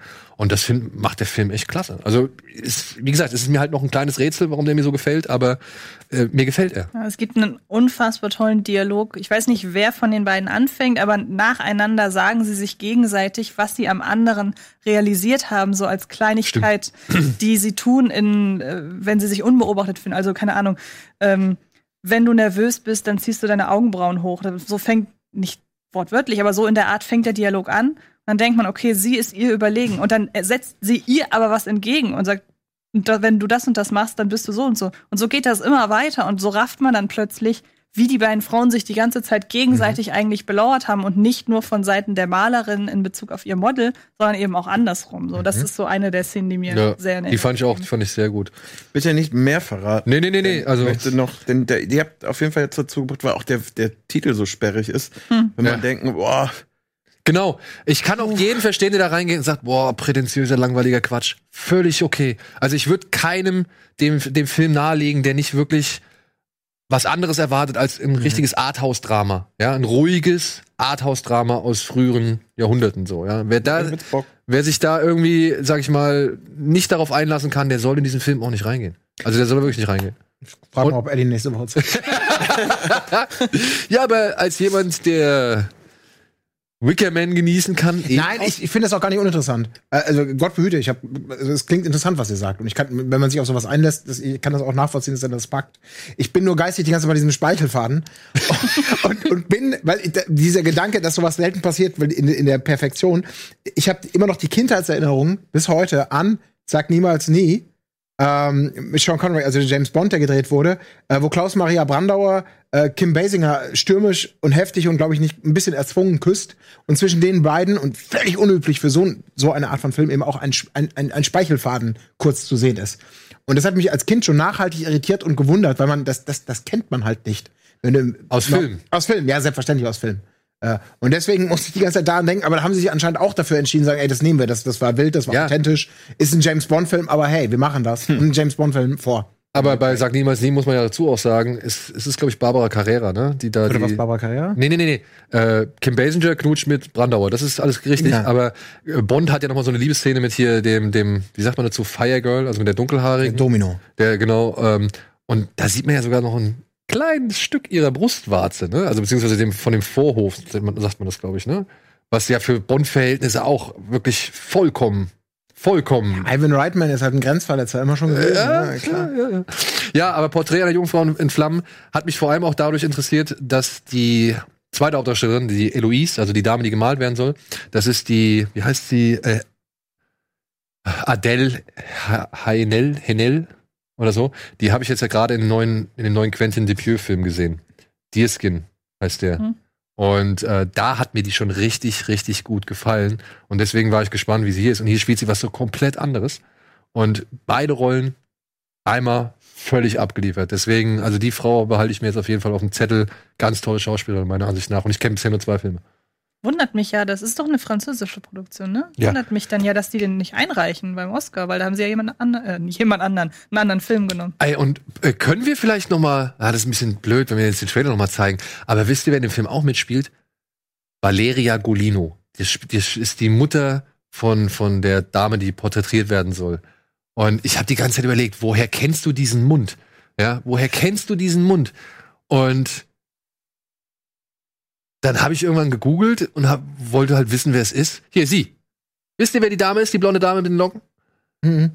Das ist das Love Interest Ramada von Topper Harley in Hotshots. Okay. Ja. Oh, wow, also das wär, klingt so nach der Wer Millionärfrage äh, Voll. kurz vorm Finale, oder? Beziehungsweise eher die Frage danach, wenn Ja, du noch genau. verdoppeln willst. Aber Hot- Hotshots habt ihr gesehen. Und Ja, schon, aber was er, das denn für eine er brät auf seinem, auf ihrem Bauch brät er Spiegeleier und, und Speck und Ja, Kartoffeln. aber, aber das ist schon nicht schlecht. Also ja, aber das ist halt, da ist mir erstmal aufgefallen, wie alt ich schon wieder bin. Aber gut.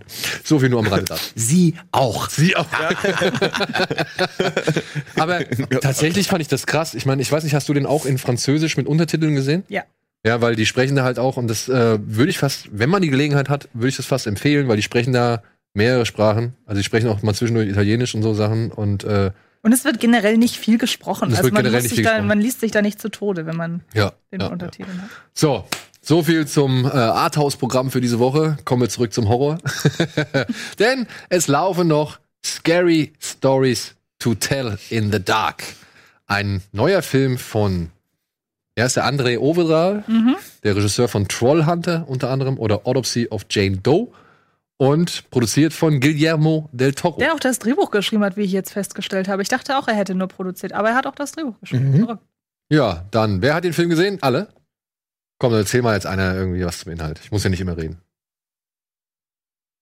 Ich habe eben schon über Speichelfäden so lange geredet. Ach du, ähm, ich versuch's mal zusammenzufassen in kurz. Es gibt auf jeden Fall eine Gruppe eher Außenseiter, Jugendliche, also auch noch nie gesehen sowas.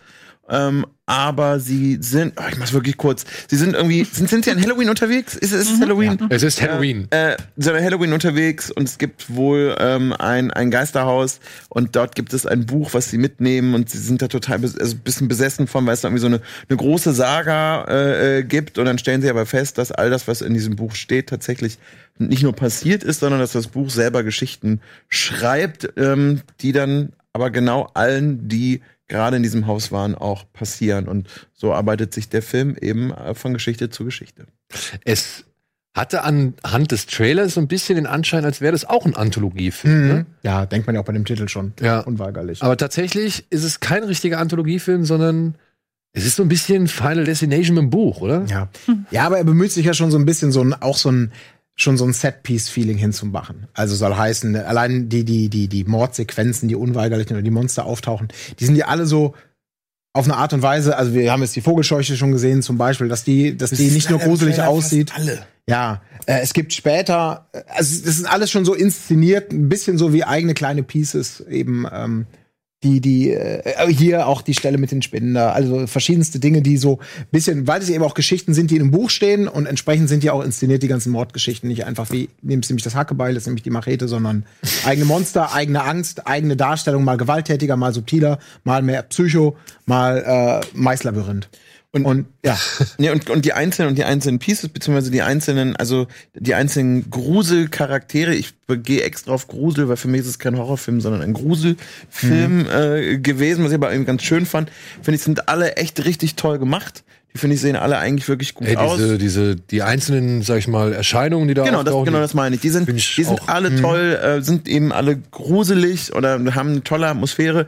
Geschichte selber ist jetzt, ja, zehn kleine Jägermeister und ne, wie immer Ja. und äh, einer weg, nächster weg und was passiert jetzt? Aber ich finde die einzelnen kleinen Elemente echt nett und schön oldschoolig, aber ja, Ja. Das ist das auch, was ich dem Film tatsächlich am stärksten zugute halten möchte, dass der durch seine Atmosphäre und wie er an das ganze Thema herangeht, dass der da so ein bisschen von dem Vibe aufgreift, den wir halt schon in den 80er Jahren halt oftmals erlebt haben, wo ja vielleicht Kinderfilme doch etwas gruseliger waren, als sie es heute sein würden, oder Horrorfilme etwas kindlicher waren, als sie es heute sein können. Sagen wir es mal so.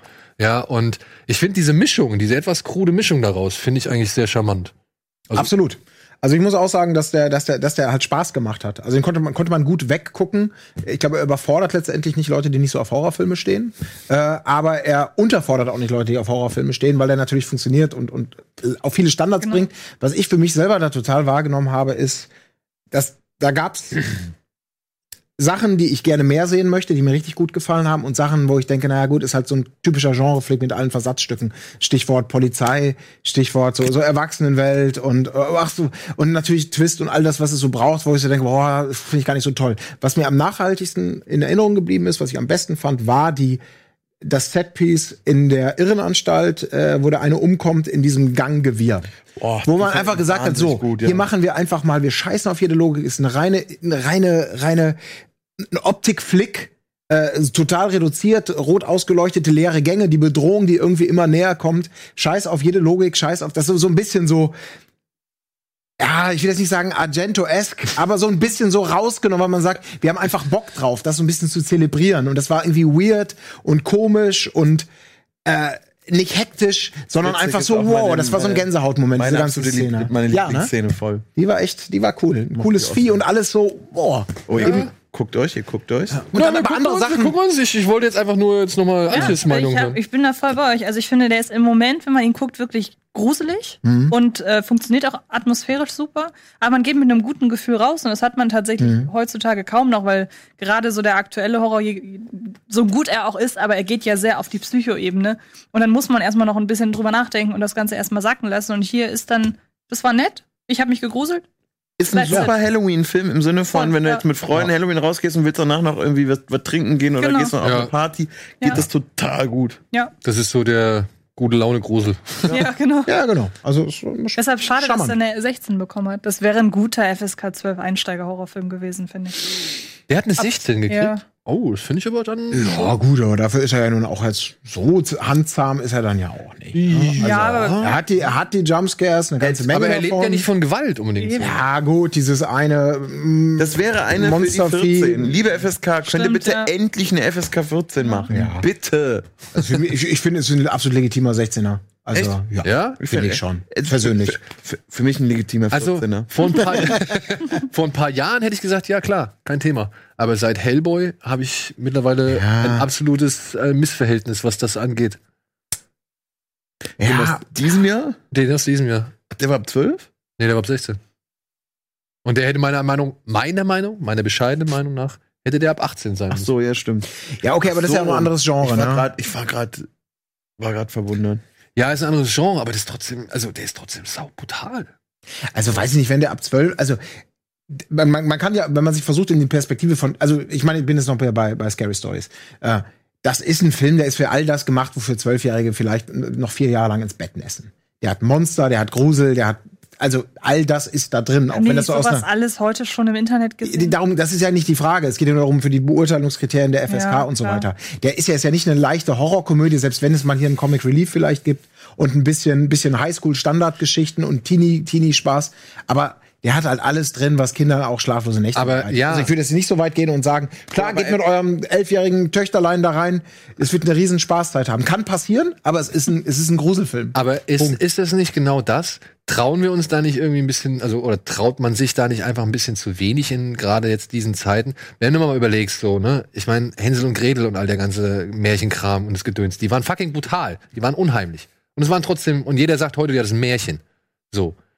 Hier, warum ist das nicht auch ein Märchen? Warum kann sich das nicht irgendwie auch für, sag ich mal, warum kann man da nicht mal ein bisschen, weiß ich nicht. riskieren. Ja, was riskieren? Ich Das weiß, halt ein also, Gruselfilm, das ist Punkt. Gut, aber Also finde ich mit find's allen Versatzstücken, Ich- ich denk- Körperteile. Ich denke gerade drüber nach, das weil der FSK 12 ist ja mittlerweile so, dass du mit deinem sechsjährigen Kind auch eingehen kannst. Würde ich halt sagen, das fände ich okay, schwierig. das fände ich schwierig. Auf der anderen Seite ist es bei so einem Happy Death Day, der auch ab 12 ist, wäre es auch erlaubt, mit einem Sechsjährigen Genau. reinzugehen. Ähm, Happy dann wär- Death Day ist ab 12. Ja. Mhm. Und da, Okay. und da, und da wäre dann jetzt eher eigentlich der Punkt zu sagen, kannst du vielleicht eine, eine einbetonierte 12 haben, Genau. dass du sagst, da darfst du auf gar keinen Fall mit Kindern rein. Oder eben die fucking 14. Ja, ja, du, der Gedanke ist ja total, ist So, ja richtig. ich will eine 10er und Ja. ich will eine 12er und ich will eine 14er. ja. Also eine 12er gibt's ja, aber ich will eine 10er und eine 14er. Jetzt. So. Gut. Machen wir erstmal Werbung und gucken danach, ob es vielleicht schon- eingetreten ist. ob die FSK schon geantwortet Ja. oh Gott.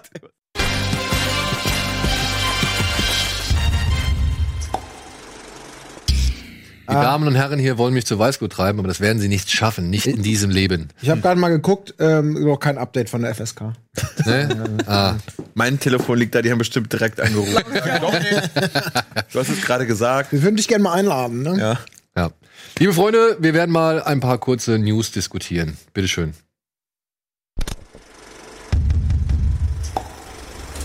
Aus die Maus. Vorerst kein Sternenkrieg von David Benioff und Dan Weiss. See you later, Space Cowboy. Der Dreh zu Cowboy Bebop wird verschoben. Big Trouble in Big China? Hollywoods Probleme in und mit China. Casting Clash. Neuzugänge für Matrix 4, Batman, Fast and Furious 4 und The Duel. Three Times to Die. Verschiedene Enden für Bond 25 in Planung.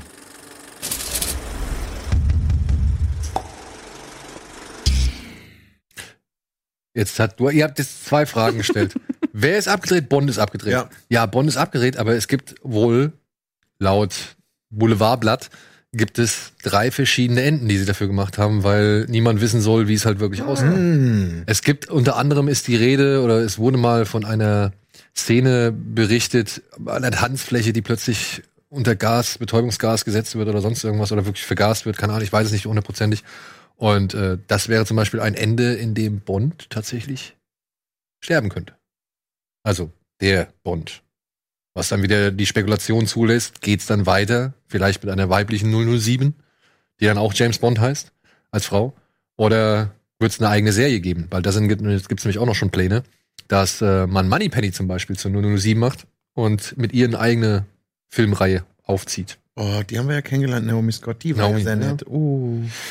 Aber damit haben wir ja eine News schon quasi abgehackt im Gespräch. Das war ja stark. Smart gemacht. Smart war. Echt geil. Hey, ich würde auch ganz schnell mal abhaken. Das haben wir. Das Problem ist, die äh, ein paar News. Ich will jetzt nicht sagen, wir recyceln hier, aber ein paar News hätten wir eigentlich schon letzte Woche oder ne, noch vorher. irgendwie. Du machst nicht besser als Schrocker. ja, ich weiß. Das aber ich wusste bin, man bereits im August, Ja. aber wir reden heute ja, drüber. aber ich bin halt ehrlich. Was soll ich sagen? Ich bin halt ehrlich. Äh, Casting-Zugänge. Unter anderem ist bekannt, dass jetzt ein berühmter Rapper namens Ozuna bei Fast and Furious 9 dabei sein wird. Der ist berühmt. Der ist wohl sehr berühmt, ja. Hast du schon, also du hast die, die News gelesen oder beziehungsweise mitbekommen, dass der dabei ist? Ich kenne, ich habe das überlesen. Ich habe nur den Namen noch nie Der gehört. hat wohl bei den Latin Grammy Awards oder so äh, räumt der halt reihenweise ab, hat Millionen. da war ich schon Follower. in der Bar. Das habe ich nicht mitgekriegt. Und der spielt tatsächlich, der spielt tatsächlich äh, eine Rolle, äh, Santos, glaube ich, die kam schon früher in den, in den Fast and Furious Filmen vor, unter anderem im fünften Teil. Und er spielt jetzt eine jüngere Version von dieser Figur und deswegen ist man, geht man davon aus, dass es alles auch mit, mit der Rückblende und so spielen soll. Ja, Cardi B, sagt euch die was? ja, Ja, die hat wohl auch einen kurzen Auftritt bei Fast and Furious. Dann ist, äh, ja, Barney Stinson soll zu Matrix 4 dazukommen, zusammen mit Jada Pinkett Smith. Was er machen wird, weiß man noch nicht. Aber er kann den Ledermantel recyceln. Aus Starship Troopers. Oh, ja, das ist natürlich ein guter Gag, ja. Ja, der war echt gut. Der ist, das, Oi. es ist eine schöne Assoziation. Punkt für dich. So, danke dir. Kennt jemand Jessica Henwick? Mir sagt sie auch nichts, aber die soll auch mitspielen. Und nee, ich, die ist nicht auf diesem Bild. Weil man munkelt zu Matrix 4, dass es tatsächlich irgendwie so sein soll, dass es von jedem fast immer jüngere Versionen gibt. Also dass da auch wieder so Zeitreise irgendwie ein Thema ist. Und ziemlich viele Figuren, die man halt aus den bisherigen Filmen kennt, in ihrer jüngeren Form auftauchen werden. Was unter anderem zum Beispiel bisher erklärt oder womit zum Beispiel erklärt wird, warum noch keiner was von Lawrence Fishburne mitbekommen hat, ob der wieder als Morpheus mit auftreten. Weil es eventuell eine jüngere Version dann von Morpheus gibt. Genau, Ah, okay. genau, genau. Dann, wen haben wir noch? Ähm, hier, lustige Geschichte. Ähm, Hey, jetzt hast du mich. ach so, ja, Paul Dano wird der Riddler, doch nicht äh, Jonah Hill. Hat sich Und dann auch. bringt Daniel Radcliffe mit? Er bringt Daniel Radcliffe mit, ja. Okay. Der wird dann der Zauberer, der Wizard. Finde ich gut. Weiß ich nicht. Weil äh, Jonah Hill soll wohl zu hoch gepokert haben. Hat man, äh, wird, wird immer wieder gelesen oder wird immer wieder geschrieben, dass der wohl zu viel Geld haben wollte für entweder Pinguin sein oder Riddler sein. No, Warum hätte man sich aber schon mal, ne? Hätte man ihn ja mal bezahlen können. Ja. Es gibt einen neuen Film oder es ist ein Projekt von Ridley Scott. Ist das die lustige Geschichte? Das ist die lustige Geschichte. Ein Projekt von Ridley Scott äh, namens The Last Duel soll demnächst realisiert werden. Und das sollte eigentlich mal ursprünglich mit Matt Damon und Ben Affleck inszeniert werden. Da geht es um so eine Art Dreiecksgeschichte. Ein Typ war im Krieg, kommt aus dem Krieg heim und hört von seiner Frau, dass sein guter Kumpel sie vergewaltigt oder sonst irgendwas haben soll.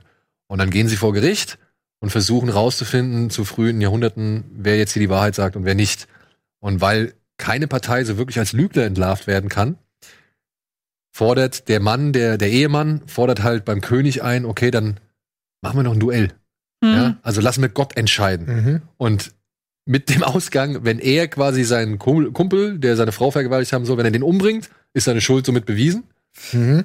Sollte er aber verlieren, dann wird seine Frau verbrannt, weil dann war sie eine Ja, Lügnerin. ach, krass. Das ist echt die gute alte Rechtsprechung. Und Ben Affleck ist raus und Adam Driver ist dafür jetzt irgendwie drin.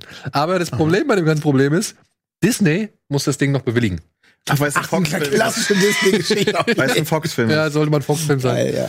Beziehungsweise, Alleine, dass Ridley Scott noch immer noch Projekte hat, also dass der nicht auf seiner Veranda irgendwie Brandy trinkt, sondern einfach, der macht mit 100 noch Filme. Ja. Das ist schon krass. ja, ja, ja. Aber Herr Disney muss ihn noch bewilligen. ja gut, als Fox-Film. Okay, ohne die Vergewaltigung, ohne die Verbrennung äh, und ohne das Aber es, wird Duell gesungen, aber es wird gesungen. ja, kriegen wir das hin. ja, genau. Als Musical. Habt ihr Bock auf Matrix 4? nee, als du das gerade gerade g- gesagt hast, was es möglicherweise geben könnte, habe ich echt gedacht, so, boah. Ich muss mich ja auch outen. Ich habe tatsächlich den dritten bis heute nicht gesehen, weil mich der zweite damals im Kino so abgeschreckt hat und alles, was ich dann danach über den gehört hatte an Kritik, ich dachte, okay, die Reise geht nicht in die Richtung, die ich mir nach dem ersten Teil oder die meisten sich gewünscht hätten. Aber im zweiten habe ich mich zwischen Lachen und Gähnen äh, habe ich nur die Erinnerung dran, wie ich vor tausend Jahren im Kino saß, seit und dafür habe ich einen Haken dran gemacht an den ganzen an, an den Stuff und seitdem ist es für mich persönlich mehr interessant. Also krass, also die das Durchhaltevermögen, Respekt. Und ich habe einen eingeschweißt, jawohl, auf Blu-ray zu Hause liegen vom Grabbeltisch, aber kein Bock drauf. Vor allem müsste ich ja irgendwie noch mal den zweiten und auch den ersten, okay, den gerne, äh, aber auch den zweiten mir dann noch mal anschauen, um vielleicht irgendwie zu verstehen, was da Phase im dritten ist. Aber nee, irgendwie, nee. Ja. David Leach hat übrigens noch mal der Regisseur von Hobbs Shaw, der hat gesagt, er würde gerne auch beim vierten Teil irgendwie in irgendeiner Form mitwirken, weil der war ja unter anderem Stunt-Koordinator bei Teil 2 und Teil 3 und hat durch diese Filme halt seine Karriere mit aufgebaut. Und ist die jetzt Stunts halt, war noch definitiv nicht das Problem. Nee, die war noch nicht das Problem. die war noch nicht das Problem. Ja, äh, und wo wir schon bei Bond waren und hier mit, dem, mit seinen ganzen Pannen und Verletzungen und so weiter, John Cho hat sich verletzt. Der spielt äh, oder soll Cowboy Bebop, also der soll halt hier den Spike, heißt er, ne? Spike die Hauptrolle in Cowboy Bebop spielen. Und hat sich verletzt. Und Netflix sagt jetzt bei einer Serie, bei der sogar echt richtig viel Kohle drin steckt, weil das ist halt, wie gesagt, eine Anime-Verfilmung, die in der Zukunft oder im Weltraum spielt. Äh, wir warten auf dich. Und haben jetzt alles on hold gesetzt. Was ich ziemlich krass finde. Also finde ich eine sehr nette Aktion. Hoffentlich wird die Serie so gut, dass sich das, dieses Warten gelohnt hat. In ein paar Jahren wird dann der verletzte Schauspieler wahrscheinlich am Computer animiert. Ja. Und dann müssen sie nicht mehr darauf warten, dass er überhaupt jemals wieder gesund wird. Ja gut, wenn er vielleicht nur den Knöchel verstaucht hat, dann ist das vielleicht nicht so dramatisch zu warten. Aber dann Was hat er denn? Was ist denn Verletzung? Ich muss wissen, sorry. Yellow Press Colin sagt. äh, er hat sich wissen. tatsächlich ja irgendwas am, irgendwas am Bein, am, am Knöchel oder sonst irgendwas äh, verletzt. So. Das ist, äh, ja, im Föhn unmöglich ist. Hat sich den Knöchel verschreiben, wir müssen einfach nur zwei Tage warten. ja, ja. Wir warten. Nee, nee. Komm, wir sind mal, wir sind eine genau, coole kein, Firma, wir kein, warten kein alle. Problem. Nicht Mittwoch, wir drehen ja. erst wieder Freitag. Breaking News. Ja, ähm, was sagt ihr zu... Und Donnerstag war eh drehfrei gewesen. genau. Was sagt ihr hier zu Benioff und Weiss? Also, dass sie dass sie nicht mehr jetzt im Star Wars Universum zugegen sein werden?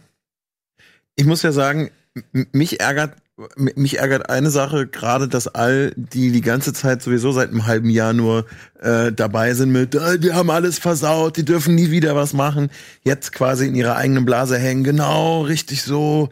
Das, das, das, das nervt mhm. mich eigentlich, weil ich hätte mal einen ein Ansatz von von außen mal spannend gefunden, aber das hat ja bei Miller und Dingens auch schon nicht. Äh, aber jetzt jetzt mal auf der anderen Seite, ne? Ich weiß nicht, wenn ich jetzt einer von den beiden wäre, ja, und nach dem ganzen Backlash mit äh, Staffel 8 und was weiß ich, hab, haben die beiden denn überhaupt eine vernünftige Chance, einen Star Wars-Film zu machen? Weil wenn der dann mhm. irgendwie nicht geil ist und wenn der irgendwie vielleicht nur so okay ist oder sowas, dann kommen sie doch wieder alle aus ihren Löchern gekrochen. Mhm. Aber gut. Und Disney ist, hat auch ein Problem. Bei Star Wars sowieso. Das ist, ist ja eigentlich scheißegal, was du jetzt ja, aber drehst. Welche, welche Chance haben die, also wenn ich jetzt da, wenn ich jetzt an deren Stelle wäre, ja, würde ich mich halt auch fragen, ey, welche Chance habe ich denn, dass ich jetzt ja, irgendwie eine breite Masse zufriedenstelle? Sind die denn gegangen oder gegangen worden? Das ist so jetzt das Ding. Also die offizielle Verlautbarung ist, sie haben aufgrund ihres Netflix-Deals, den sie ja haben und der auch schon irgendwie 2018 wohl eingetütet worden ist und rund 200 Millionen Dollar bei denen in deren Kassen spült, ähm, sagen sie halt, naja, wir haben nicht genug Zeit, um beides zu machen. Also wir können jetzt nicht unsere Energien auf Star Wars und Netflix konzentrieren, so und deswegen haben wir gesagt, Überraschung, ich habe zweimal Mammutprojekte. Ja, ist der, fällt dir ein Jahr später auf, dass es keine geile Idee ist. Gehen wir einen Schritt zurück von Star Wars. Ja, das aber ich finde, also wenn sie freiwillig gegangen sind, finde ich es nur, sage ich mal, folgerichtig, dass sie dann den Abstand nehmen von dem deutlich schwierigen Projekt. Weißt du, wenn sie auf Netflix irgendeine Serie machen und die ist jetzt nicht so wirklich, die kommt nicht gut an bei den Leuten oder in der Kritik ja, oder sonst klar, irgendwas. Weiß, da ist die Fallhöhe einfach und auch das Echo ist einfach deutlich geringer, als wenn die jetzt wirklich eine Star Wars Trilogie, Trilogie in den Sand setzen sollten. Ja, oder beziehungsweise einen Film abliefern sollten, der halt irgendwie nicht gut bei den Leuten ankommt. Und ich glaube, selbst wenn der Film gut wäre, würden trotzdem noch genug Leute kommen und sagen, oh, nee, gehe ich nicht rein, das sind die Idioten von Staffel 8 von Game of Thrones. Mhm. Ich kann halt jeden verstehen, der von Star Wars als Filmemacher oder als Kreativer generell Abstand nimmt. Weil ich Inzwischen, inzwischen, ja. Weil ich mir schon vorstellen kann, stell dir vor, du bist Regisseur und musst einen Film für dieses Franchise machen und du wirst doch deines Lebens nicht mehr froh. Das, das ist vor allem, weil es einfach zum größten Teil jetzt Produzent, also gefühlt ja nur noch Produzentenfilme, also reine Ja. Produzentenfilme sind und sagt, das, das ist eigentlich scheiße. Also fast jetzt mittlerweile scheißegal, wer da Regie führt. Kommt dazu, ja. Ich hoffe halt, dass der Mandalorian, dass der halt noch so ein bisschen, noch mal ein bisschen Umdenken irgendwie, also er, erzeugen wird. Dass die halt vielleicht einen anderen Ansatz finden, dass die halt vom Ton her einfach ein bisschen anders sind und dass Disney sieht, ey, wir können uns vielleicht auch mal mit der Marke ein bisschen raustrauen. Ja, vielleicht können sie auch, sie können ja auch im Gegenzug dazu, können sie ja noch zigtausend Kinderserien zum Beispiel machen. Also können sie ja, was ich, nochmal Clone Wars setzen sie sowieso vor, also haben sie ja sowieso fortgesetzt, aber halt, sich, machen sie mit Rebels weiter und machen vielleicht nochmal eine R2D2-Serie oder sonst irgendwas. Obi-Wan kommt ja auch. Wer weiß, ob das irgendwie so hart ist vom Ton her. Und ich hoffe, dass da irgendwie mal ein bisschen Entspannung reinkommt. Ja, klar, die liegt auch zum Teil bei den Fans. Aber ich glaube, wenn die beiden jetzt da irgendwie was gemacht hätten, da ist sich Disney auch bewusst, dass da einfach zu viel im Argen liegt, um halbwegs erfolgreich damit an den Start gehen zu können. Meiner Ansicht weil du gerade Game of Thrones gesagt hast, ne? War es jetzt nicht die eine, das eine Prequel wurde abgesagt und jetzt ist ein anderes wieder angekündigt? Also ich habe es jetzt nicht komplett verfolgt oder nicht richtig verfolgt. Ähm, ich weiß, dass diese ganze Geschichte über The Long Night, über den Night King, die Vorgeschichte, die so haben sie jetzt wohl abgesagt. Und jetzt gibt's wohl eine äh, Prequel-Serie zum Thema Targaryen, zum Haus Targaryen. Und das ist das, was sie wohl machen wollen. Ich denke mal, weil es dann auch ein bisschen einfacher ist, da irgendwie, oder beziehungsweise weil das halt auch die Grundlage ist, um mehr Intrigen und Verwirrung und Verstrickungen machen. Beim Night King, der redet ja nicht mal, also der hat ja nicht mal einen Ton gesagt in der ganzen Serie. Was willst du mit dem da irgendwie großartig erzählen? Vielleicht ist das das Spannende. Ja, Das war voll die Quasselstrippe. Ach, hier übrigens, was ich noch mal erzählen wollte hier. Ja. Total tragisch, weil er irgendwie so einen so Schwur abgegeben hat, nie wieder zu reden. Letzte Folge Night King. Aber gerade heute gab es noch mal einen Artikel von We Got Discovered. Und da wird halt gesagt, dass die tatsächlich, also dass Benioff und Weiss tatsächlich gegangen worden sind. Ja, also dass man halt wirklich, dass ihnen das zu heiß war. Und ich meine, das sind alles nur Gerüchte und von Leuten, die der Seite nahestehen oder sonst irgendwas. Aber nur mal kurz als vielleicht kleines Pro-Argument. Ähm, das sind die, also die Seite hat auch schon die Rückkehr von Obi-Wan vorher gesagt, beziehungsweise hat schon gesagt, okay, es gibt Informationen dazu. Und auch das Hawkeye gerade so ein bisschen problematisch wird für Disney und da über eine Umbesetzung nachgedacht wird. Was uns Echt? Ja. Ach, das habe ich gar nicht mitbekommen. Naja, ich meine, ich weiß nicht, was mit Jeremy Renner genau abgeht. Ich, ich, ich kenne es auch nur aus jetzt gewissen Newsberichten Hm. und, und, und äh, sag ich mal, auch Gossip-Seiten so, aber dem soll es ja tatsächlich, also da ist ja wirklich einiges Hm. schief, in Schieflage geraten. Ich weiß nicht, habt ihr das mitbekommen? Nee. Mit Gewalt gegenüber der Familie und, und, und, und so weiter. Also es, es klingt alles nicht sehr gut. Ich will es jetzt auch nicht irgendwie in die Welt tragen, äh, was irgendwie gefährliches Halbwissen Ich weiß nur, dass er damals bei den Hänsel und Gretel Interviews in Mutzepuckel war und echt, oh, Ja? ja. Jel- äh, Gemma Arterton hat sich nach dem Interview bei mir für ihn entschuldigt. Das werde ich nie vergessen. Hatte ich den auch? Ich hatte, ich hatte auf jeden Fall den Virkola, den Regisseur, hatte ich Ja, zu Hänsel und Gretel. den, dann warst du da auch, hast es verdrängt. Ja, vielleicht verdrängt. Es ist kein, kein Sympathikus. Na gut, nette, so unfreundliche Menschen, die versuche ich auch zu verdrängen, bis auf Ben Kingsley. Ja, den, den, das will ich geht mal, nicht. den will ich mal als warnendes Beispiel behalten. ja.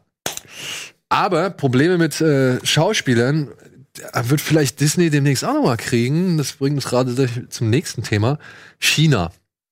China ist wohl längst nicht mehr so das Allheilmittel für äh, die, den amerikanischen Filmemarkt, wie es gedacht ist. Und es wird, es wird eine ganze Spur komplizierter, meiner Ansicht nach. Denn jetzt gibt's unter anderem diesen Mulan-Film. Und die Hauptdarstellerin aus dem Mulan-Film hat sich proaktiv oder hat sich halt äh, als, als Befürworter der, der Polizeimaßnahmen gegen diese Aufstände in Hongkong ausgesprochen. Hat gesagt, ey, von mir aus können die alle verprügelt werden. Ups. Ja, was ich meiner Ansicht nach nicht so ganz glücklich finde für, sag ich mal, die, ja, für das Image von Disney. Ja, und vielleicht auch für das, was sie eigentlich jetzt bald darstellen soll. Genau. Und dann aber halt auch, merkst du halt schon irgendwie, ja, könnte es da vielleicht Konflikte mit den chinesischen Investoren geben? Oder beziehungsweise könnten wir uns da vielleicht ein bisschen, ja, weil sie wollen westliche Werte vertreten irgendwie und gleichzeitig aber den chinesischen Markt irgendwie äh, glücklich machen oder beziehungsweise zumindest da auch noch Kohle abgreifen. Und das wird für mich spannend zu sehen, wie sich Mulan schlägt, der ja jetzt auch schon in diversen Reshoots geschickt worden ist, weil er bei Testvorführungen richtig durchgefallen sein muss. Wobei das ja wiederum wahrscheinlich nichts mit der Schauspielerin zu tun hat. Nein, nein, nein. Also das will ich jetzt auch nicht gar nicht sagen. Nur ich, ich finde es halt, ich finde es halt spannend, was da passieren wird. Und warum ist Gemini Man mit auf dem Bild? Weil man auch da gehofft hat, dass er in China zumindest was holt, aber auch nichts gerissen hat. Nichts gerissen Was ich hat. sehr traurig finde. Nichts gerissen hat. Und okay, Once Upon a Time in Hollywood ist Tarantino ist halt Westkino. Ja, wird jetzt halt auch nicht in China starten, obwohl er eigentlich da starten sollte. Ähm, aber offenbar, also es gibt keine offizielle Begründung, aber man munkelt halt auch, oder beziehungsweise man, man vermutet schon, dass die Geschichte um Bruce Lee, ich weiß, hast du den gesehen? Mhm. Den Once Upon? Äh, da gibt's halt so einen Auftritt von Bruce Lee und das ist so einer der größten Kritikpunkte, den unter anderem die Tochter von Bruce Lee an diesem Film hatte, weil sie gesagt hat, ihr Vater wird einfach komplett scheiße dargestellt. Und es heißt, es gibt Berichte, in denen wird gesagt, dass sie sich da sogar beim kulturellen Amt in China, die zuständig sind eben für so ein US-Release auf dem chinesischen Markt, dass die sich da auch beschwert oder aktiviert haben soll, um eben das zu verhindern. Was aber Quentin Tarantino, äh, Tarantino und Sony nicht davon abhält, diesen Film noch mal ins Kino zu bringen mit vier weiteren Szenen. Aber Und wo sind jetzt die Leute, die sich beschweren, wie damals bei Endgame, frage ich. Ich beschwere mich, denn ich finde es tatsächlich ein bisschen witzlos, denn sie haben einfach an den Anfang, noch bevor der Film losgeht, zwei Szenen gepackt und an ins Ende haben sie noch zwei Szenen. Also der Film an sich wird nicht beeinflusst. Der wird halt nicht verändert oder umgebaut oder gewinnt halt nicht irgendwie an Dings. Es gibt zwei Werbespots, die da vorgeschaltet werden. Eine für Red Apples Zigaretten natürlich, äh, in der dann auch Das war ja der, der am Ende auch im Abspann, da haben sie doch die Dreharbeiten irgendwie so nachgestellt. War das? Genau, genau, genau. Ähm, dieser Zigarettenhersteller, der Mhm. schon in jedem Tarantino-Film ist, der, wie gesagt, kriegt nochmal einen Werbespot am Anfang, wo dann auch Burt Reynolds dann auf jeden Fall auftauchen soll. Es gibt noch einen weiteren Bier-Werbespot, glaube ich, für das Bier, das Brad Pitt in dem Film trinkt. Und am Ende siehst du nochmal Ausschnitte oder Szenen aus den Western-Serien, die in dem Film thematisiert werden. Aber auch erst am Abspann. Kommt er auch bei uns noch mal ins Kino, oder? Nee, das ist halt so eine Sache, die noch nicht. Äh, Ja, aber wer Ich habe noch nicht gesehen, lieber äh, Verleiher, ne? Also, Ja, gut, ich aber und wer fünf andere. traurig drum, wenn sie es sein ließen. also, das, brauch ich jetzt- das, das gucke ich klingt- mir auf Blu-ray Ja, an. das, das klingt nach so extra Material, aber. Schön, dass du es mir nicht gönnst, ihn dann vielleicht doch noch im Kino Doch, du kannst. Moment, Nein, Moment, sorry, ich hab- Moment, Dominik, keine dir- Fragen mehr, alles klar, euer Kino. Er läuft ja noch im Du Kino. findest den Film scheiße, der läuft ja Nein, im Kino. finde ich, finde ich auch nicht. Natürlich läuft er noch. Bei uns läuft er noch. Ja, wo kommst du von?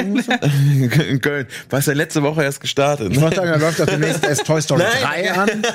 Den, ja gibt- einiges abzuarbeiten. der, läuft, der läuft, also bei uns läuft Ja, er auf jeden? Fall noch in, in vereinzeln. Aber du sollst ihn gerne schauen, aber dafür musst Ach, du halt danke schön. Ja, sehr, gern. großzügig von Sehr dir. gern. Jetzt willst du mir auch noch sagen, was ich zu gucken habe und was nicht. Hauptsache, Hauptsache, wir schreiben das Drehbuch zu Delivery Man. Ja. Rest ist mir egal.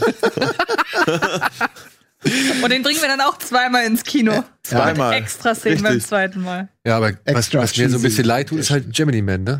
Also, da muss jetzt, glaube ich, erst wieder ein James Cameron kommen, die Technik nehmen und dann auf seinen Film draufpacken, dass das Ganze dann wieder noch ein bisschen Schub Hat er ja schon so halb äh, Ja. relativiert für Avatar 2. Nee, er hat gesagt, er benutzt die Technik, aber, Aber er wird nicht nicht so den. sehr, genau, er, ja. P- Problem ist halt einfach, bleib, also ich fand ihn auch okay, ähm, aber ja, dann nimm halt ein geiles Drehbuch, das wirklich, dass du wirklich eine coole und spannende Geschichte hast. Die hat Gemini Man jetzt nun wirklich nicht. Nee, hat er, hat er nicht. Aber dass der so gnadenlos floppt, ist halt schon hart. Und habt ihr mitgekriegt, dass Joker jetzt der dritterfolgreichste Film in Deutschland ist? Ja. Ja. Joker ist, In drei Wochen. ja, Krass. ist, Ist quasi des der- Jahres, Das ne? ist quasi der Bohemian Ah, ja, okay. Rhapsody 2019, würde ich sagen, weil das war ja das Jahr davor, hat mit dem keiner gerechnet. Ja, stimmt. Es gibt jedes Jahr einen Film, mit dem irgendwie keiner rechnet, das ist dieses Jahr Joker. Ja. Also, dass der schon einen gewissen Erfolg hat. Aber nicht den. Aber den Erfolg muss ich auch sagen. Respekt. Nicht gesehen. Auch noch nicht gesehen? Ich komme einfach zur Zeit zu nichts, was abends mit Kino und länger wach. Ja, du bist ja auch kurz, kurzem Papa geworden. Also dementsprechend. Ja, aber es ist trotzdem schade, weil es ist einiges, auch Toy Story 4, es tut mir in der Seele weh, dass ich ihn nicht gesehen habe. Im Läuft Kino. übrigens bei uns auch. Ja, ja, na, ich, Einfach mal wieder nach Köln fahren. Ja, in, ja, es ist aber wirklich wahr. Der lief bei uns, glaube ich, auch nur unglaublich kurz zu, zu vernünftigen äh, Uhrzeiten, wo ich schon dachte, das ist der katastrophalste Flop, weil er, glaube ich, in der dritten Woche schon nicht mal mehr abends um 20 Uhr lief. 850.000 Besucher nur. Mhm. Oh, das ist wenig, oder? Ich glaube, der mit, Erfolg, mit erfolgloseste Pixar-Film ever in Deutschland. Aber Toy Story war überraschenderweise in Deutschland nie so Nie groß, das stimmt. Aber, aber von, von Teil so, ja? 3 anderthalb, 1,6 auf 800 ist trotzdem Donner. Und Gemini Man läuft in Deutschland immer noch mit am besten mit 650.000. Ja, ne, wir sind in Deutschland sind, mögen die viele Leute den Film noch irgendwo halbwegs. Verhältnismäßig, ja. Gut, wir gehen noch einmal kurz in die Werbung und entscheiden jetzt in der Werbepause, was wir gleich noch besprechen werden. Bis gleich.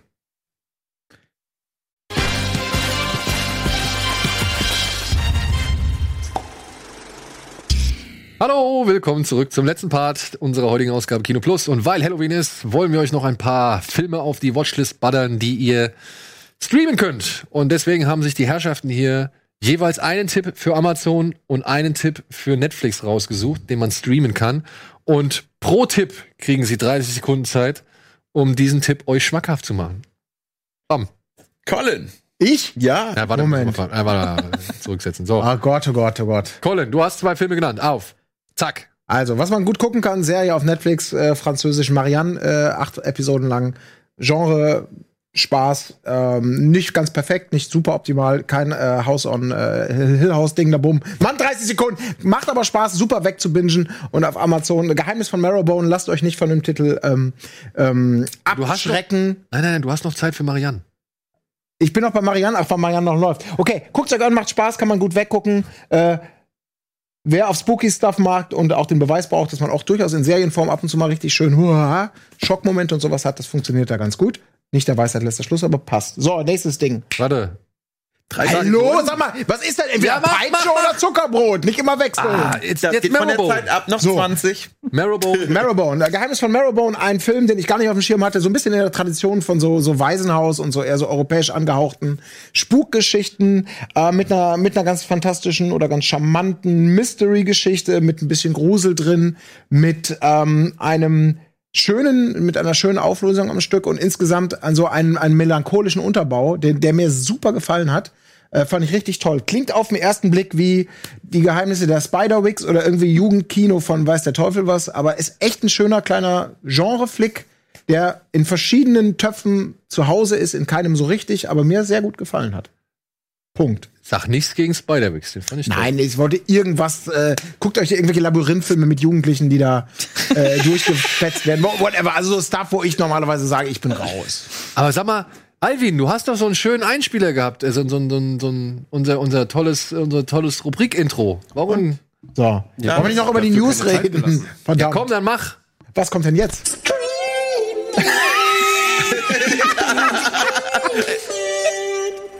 Oh, es ist Was zur Hölle? So, das machen wir jetzt nach jedem Film. sehr gut. Okay, Also, äh, Dominik. ich, ich habe auf Netflix keinen Horrorfilm, sondern einen Film, der man, aber der sehr unangenehm ist. Äh, Green Room, ein äh, sehr knallharter, kleiner, dreckiger, äh, fieser Film, der äh, eben kein Horrorfilm ist, aber so richtig Psychothriller, aber mit wirklich sehr, sehr vielen brutalen äh, Spitzen. Und äh, ich mochte den extrem und tolle Schauspieler. Ich habe nicht erklärt, worum es geht. Meine Zeit ist leider um. Eine Punkband hat einen Auftritt in einem Nazi-Schuppen und muss sich dann mit Nazis auseinandersetzen. Und das ist halt Sounds like fun. Das ist halt fies und ja, ist genau Sounds ist, like der, ist der fun. geschnitten oder ungeschnitten? Kurze Frage. Weiß das hier jemand? Und ist ungeschnitten. Ist ungeschnitten? Okay. also ist wirklich, wirklich, wirklich Ja. ein tolles, äh, tolles Ding. Äh, und auf Amazon gibt's, äh, kann man einen absoluten Klassiker gucken. Wenn man sagt, pass mal auf, Night of the Living Dead, einfach, äh, wo kommt eigentlich jetzt gerade noch mal Zombies Gedöns her, äh, schön schwarz-weiß aus den 60er Jahren. Da merkt man einfach mal wieder, cool, das geht auch noch in gruselig. Ach, du hast dir den Schwarz-Weiß-Film gegeben. In den Schwarz-Weiß-Film. Cool. Den, ganz- den ganz alten, den ganz Das Original. Das alten. Original. Original, wenn man wer sagt, wo kommt das eigentlich alles so richtig her, schaut sich doch äh, den einfach an. ich Ah, grad wo du gerade- sich da so davor mit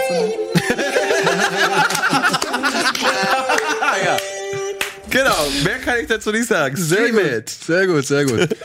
Antje, it's your turn. Genau, ich habe mir auf Netflix ausgesucht Die Frau in Schwarz mit Daniel Radcliffe in einer seiner ersten Rollen, nachdem er Harry Potter war. Und ähm, es ist wie man auch gerade im Vorspann sieht, eine Hammer-Filmproduktion, nämlich eine der letzten, so auch jetzt so aus dem moderneren Bereich. Es ist eine klassische Gruselgeschichte. Ein Anwalt will hinter das Geheimnis einer Frau in Schwarz so gesehen kommen. Es geht um Legenden, es geht um Mythen, es ist halt eine klassische Gruselgeschichte und hat mir sehr gut gefallen, mag ich immer noch und kann man sich gerne mal geben. Sehr gut. Ja. Kurzer Fun Fact.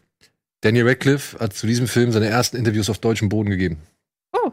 Der war zum ersten Mal für diesen Film in Deutschland, um Interviews zu geben. Alle Harry Potter-Geschichten und so weiter waren alle vorher in England. Ach. Und jetzt ratet, wer der erste deutsche Reporter war, der ihn interviewen durfte. Du warst. Dominik, ich wusste das nicht. Achso, sorry.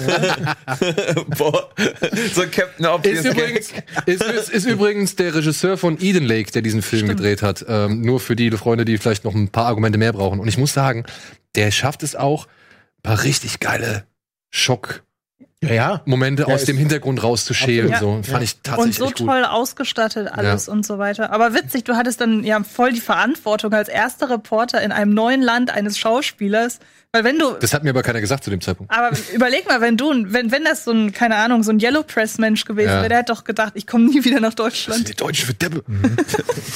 Das so, haben die anderen noch erledigt. scheiß Zweiter Potter Film. immer. Zweiter Film. warte, warte, warte. Zack. Genau, mein zweiter Film auf Amazon Prime habe ich mir Scream 4 ausgesucht und zwar äh, speziell den vierten, weil ich zwar sagen muss, ich mag die Reihe komplett insgesamt, aber welchen Film ich mir am häufigsten angucke, immer wieder ist der vierte, weil ich zum einen ähm, ihn am, äh, gerade so der Einstieg mit dem Film, im Film, im Film, finde ich einfach, der, der geht so gut rein irgendwie von Anfang an. Und ähm, ich mag es einfach super gerne, wie mit der Hauptfigur Sidney Prescott hier umgesprungen wird, dass sie wieder zu ihr in ihre alte Stadt kommt, dass alles irgendwie noch komisch ist und gleichzeitig man hat so ihre ihre Verarbeitung des ganzen Grauens auf der einen Seite und auf der anderen Seite ist es ein typischer klassischer Teenie-Slasher, der witzig ist, der aber auch wirklich gruselig ist. Und ähm, ich mag den unglaublich gerne und deshalb äh, man kann sich die ganze Reihe geben, aber ich wollte hier mal Das war noch gut und gerne 40 Hinweise. Sekunden. Ja, ist ja auch Scream 4.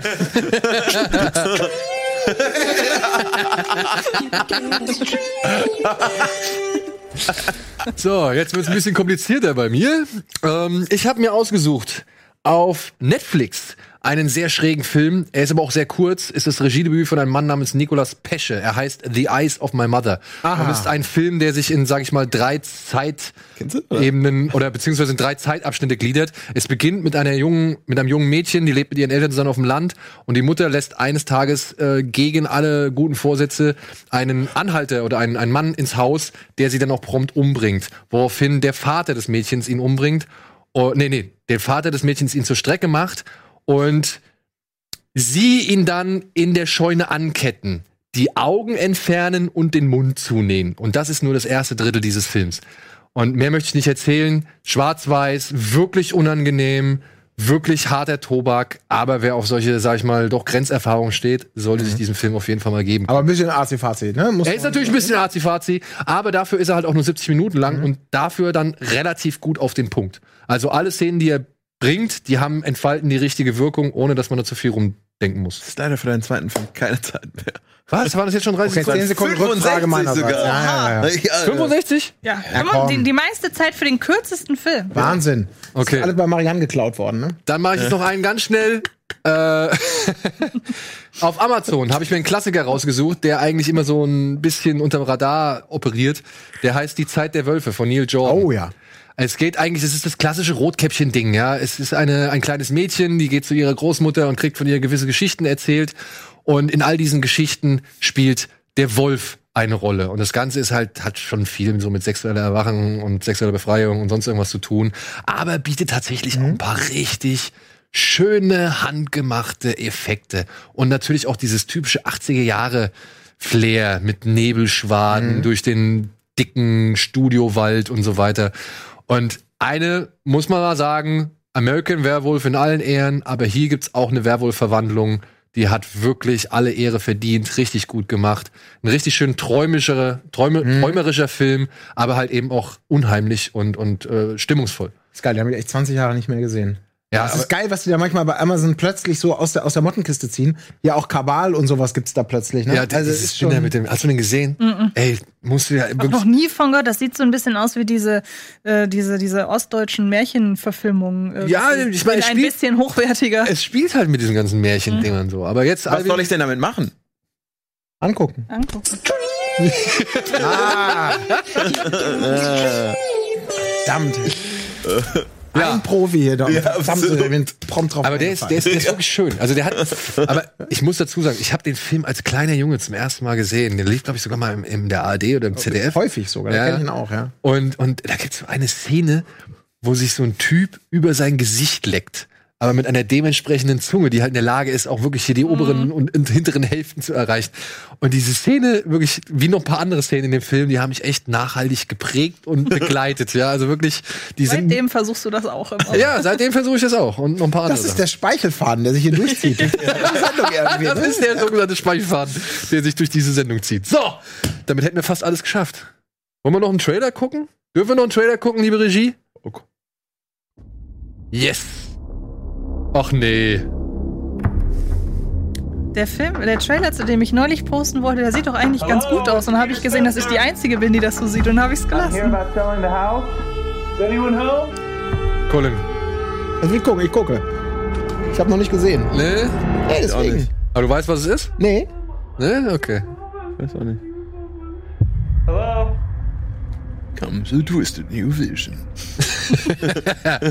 Man fragt sich, wo der Twist ist. Ah, wird schon wärmer? Komm, ihr kennt's. Kennt es. The Grudge. Nee, das ist doch verbrannt, oder? Nö. This is Detective Muldoon. This is Peter Spencer. Something happened to me at Mag den 44 Rayburn Hauptdarsteller. Drive. John Cho.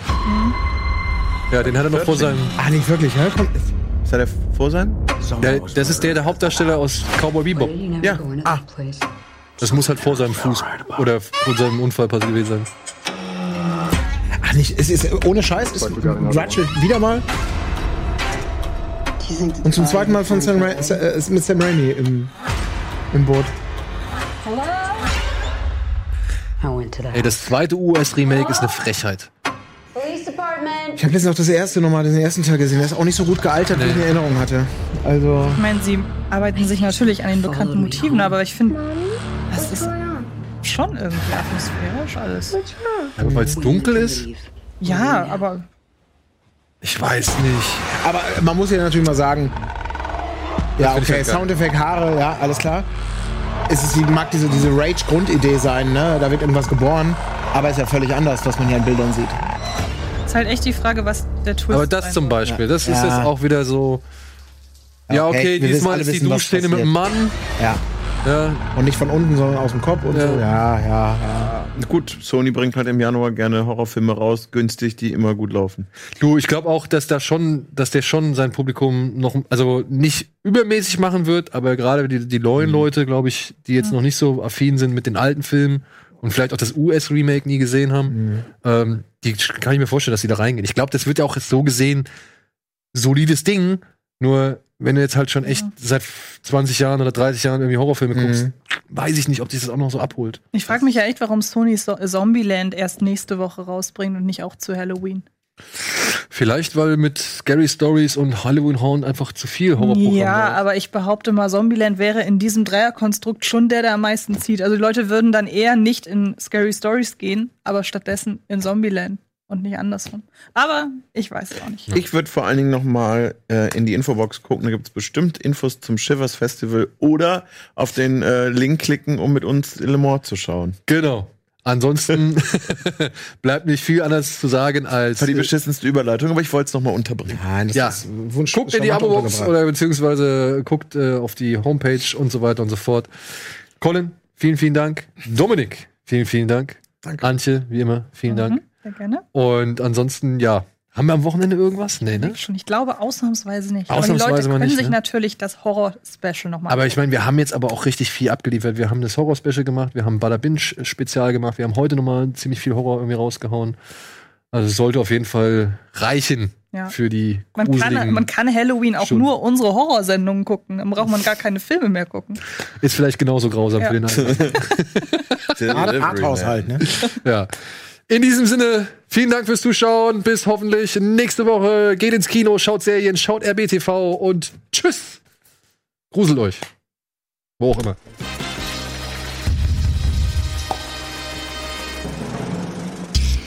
Diese Sendung kannst du als Video schauen und als Podcast hören. Mehr Infos unter rbtv.to/kinoplus.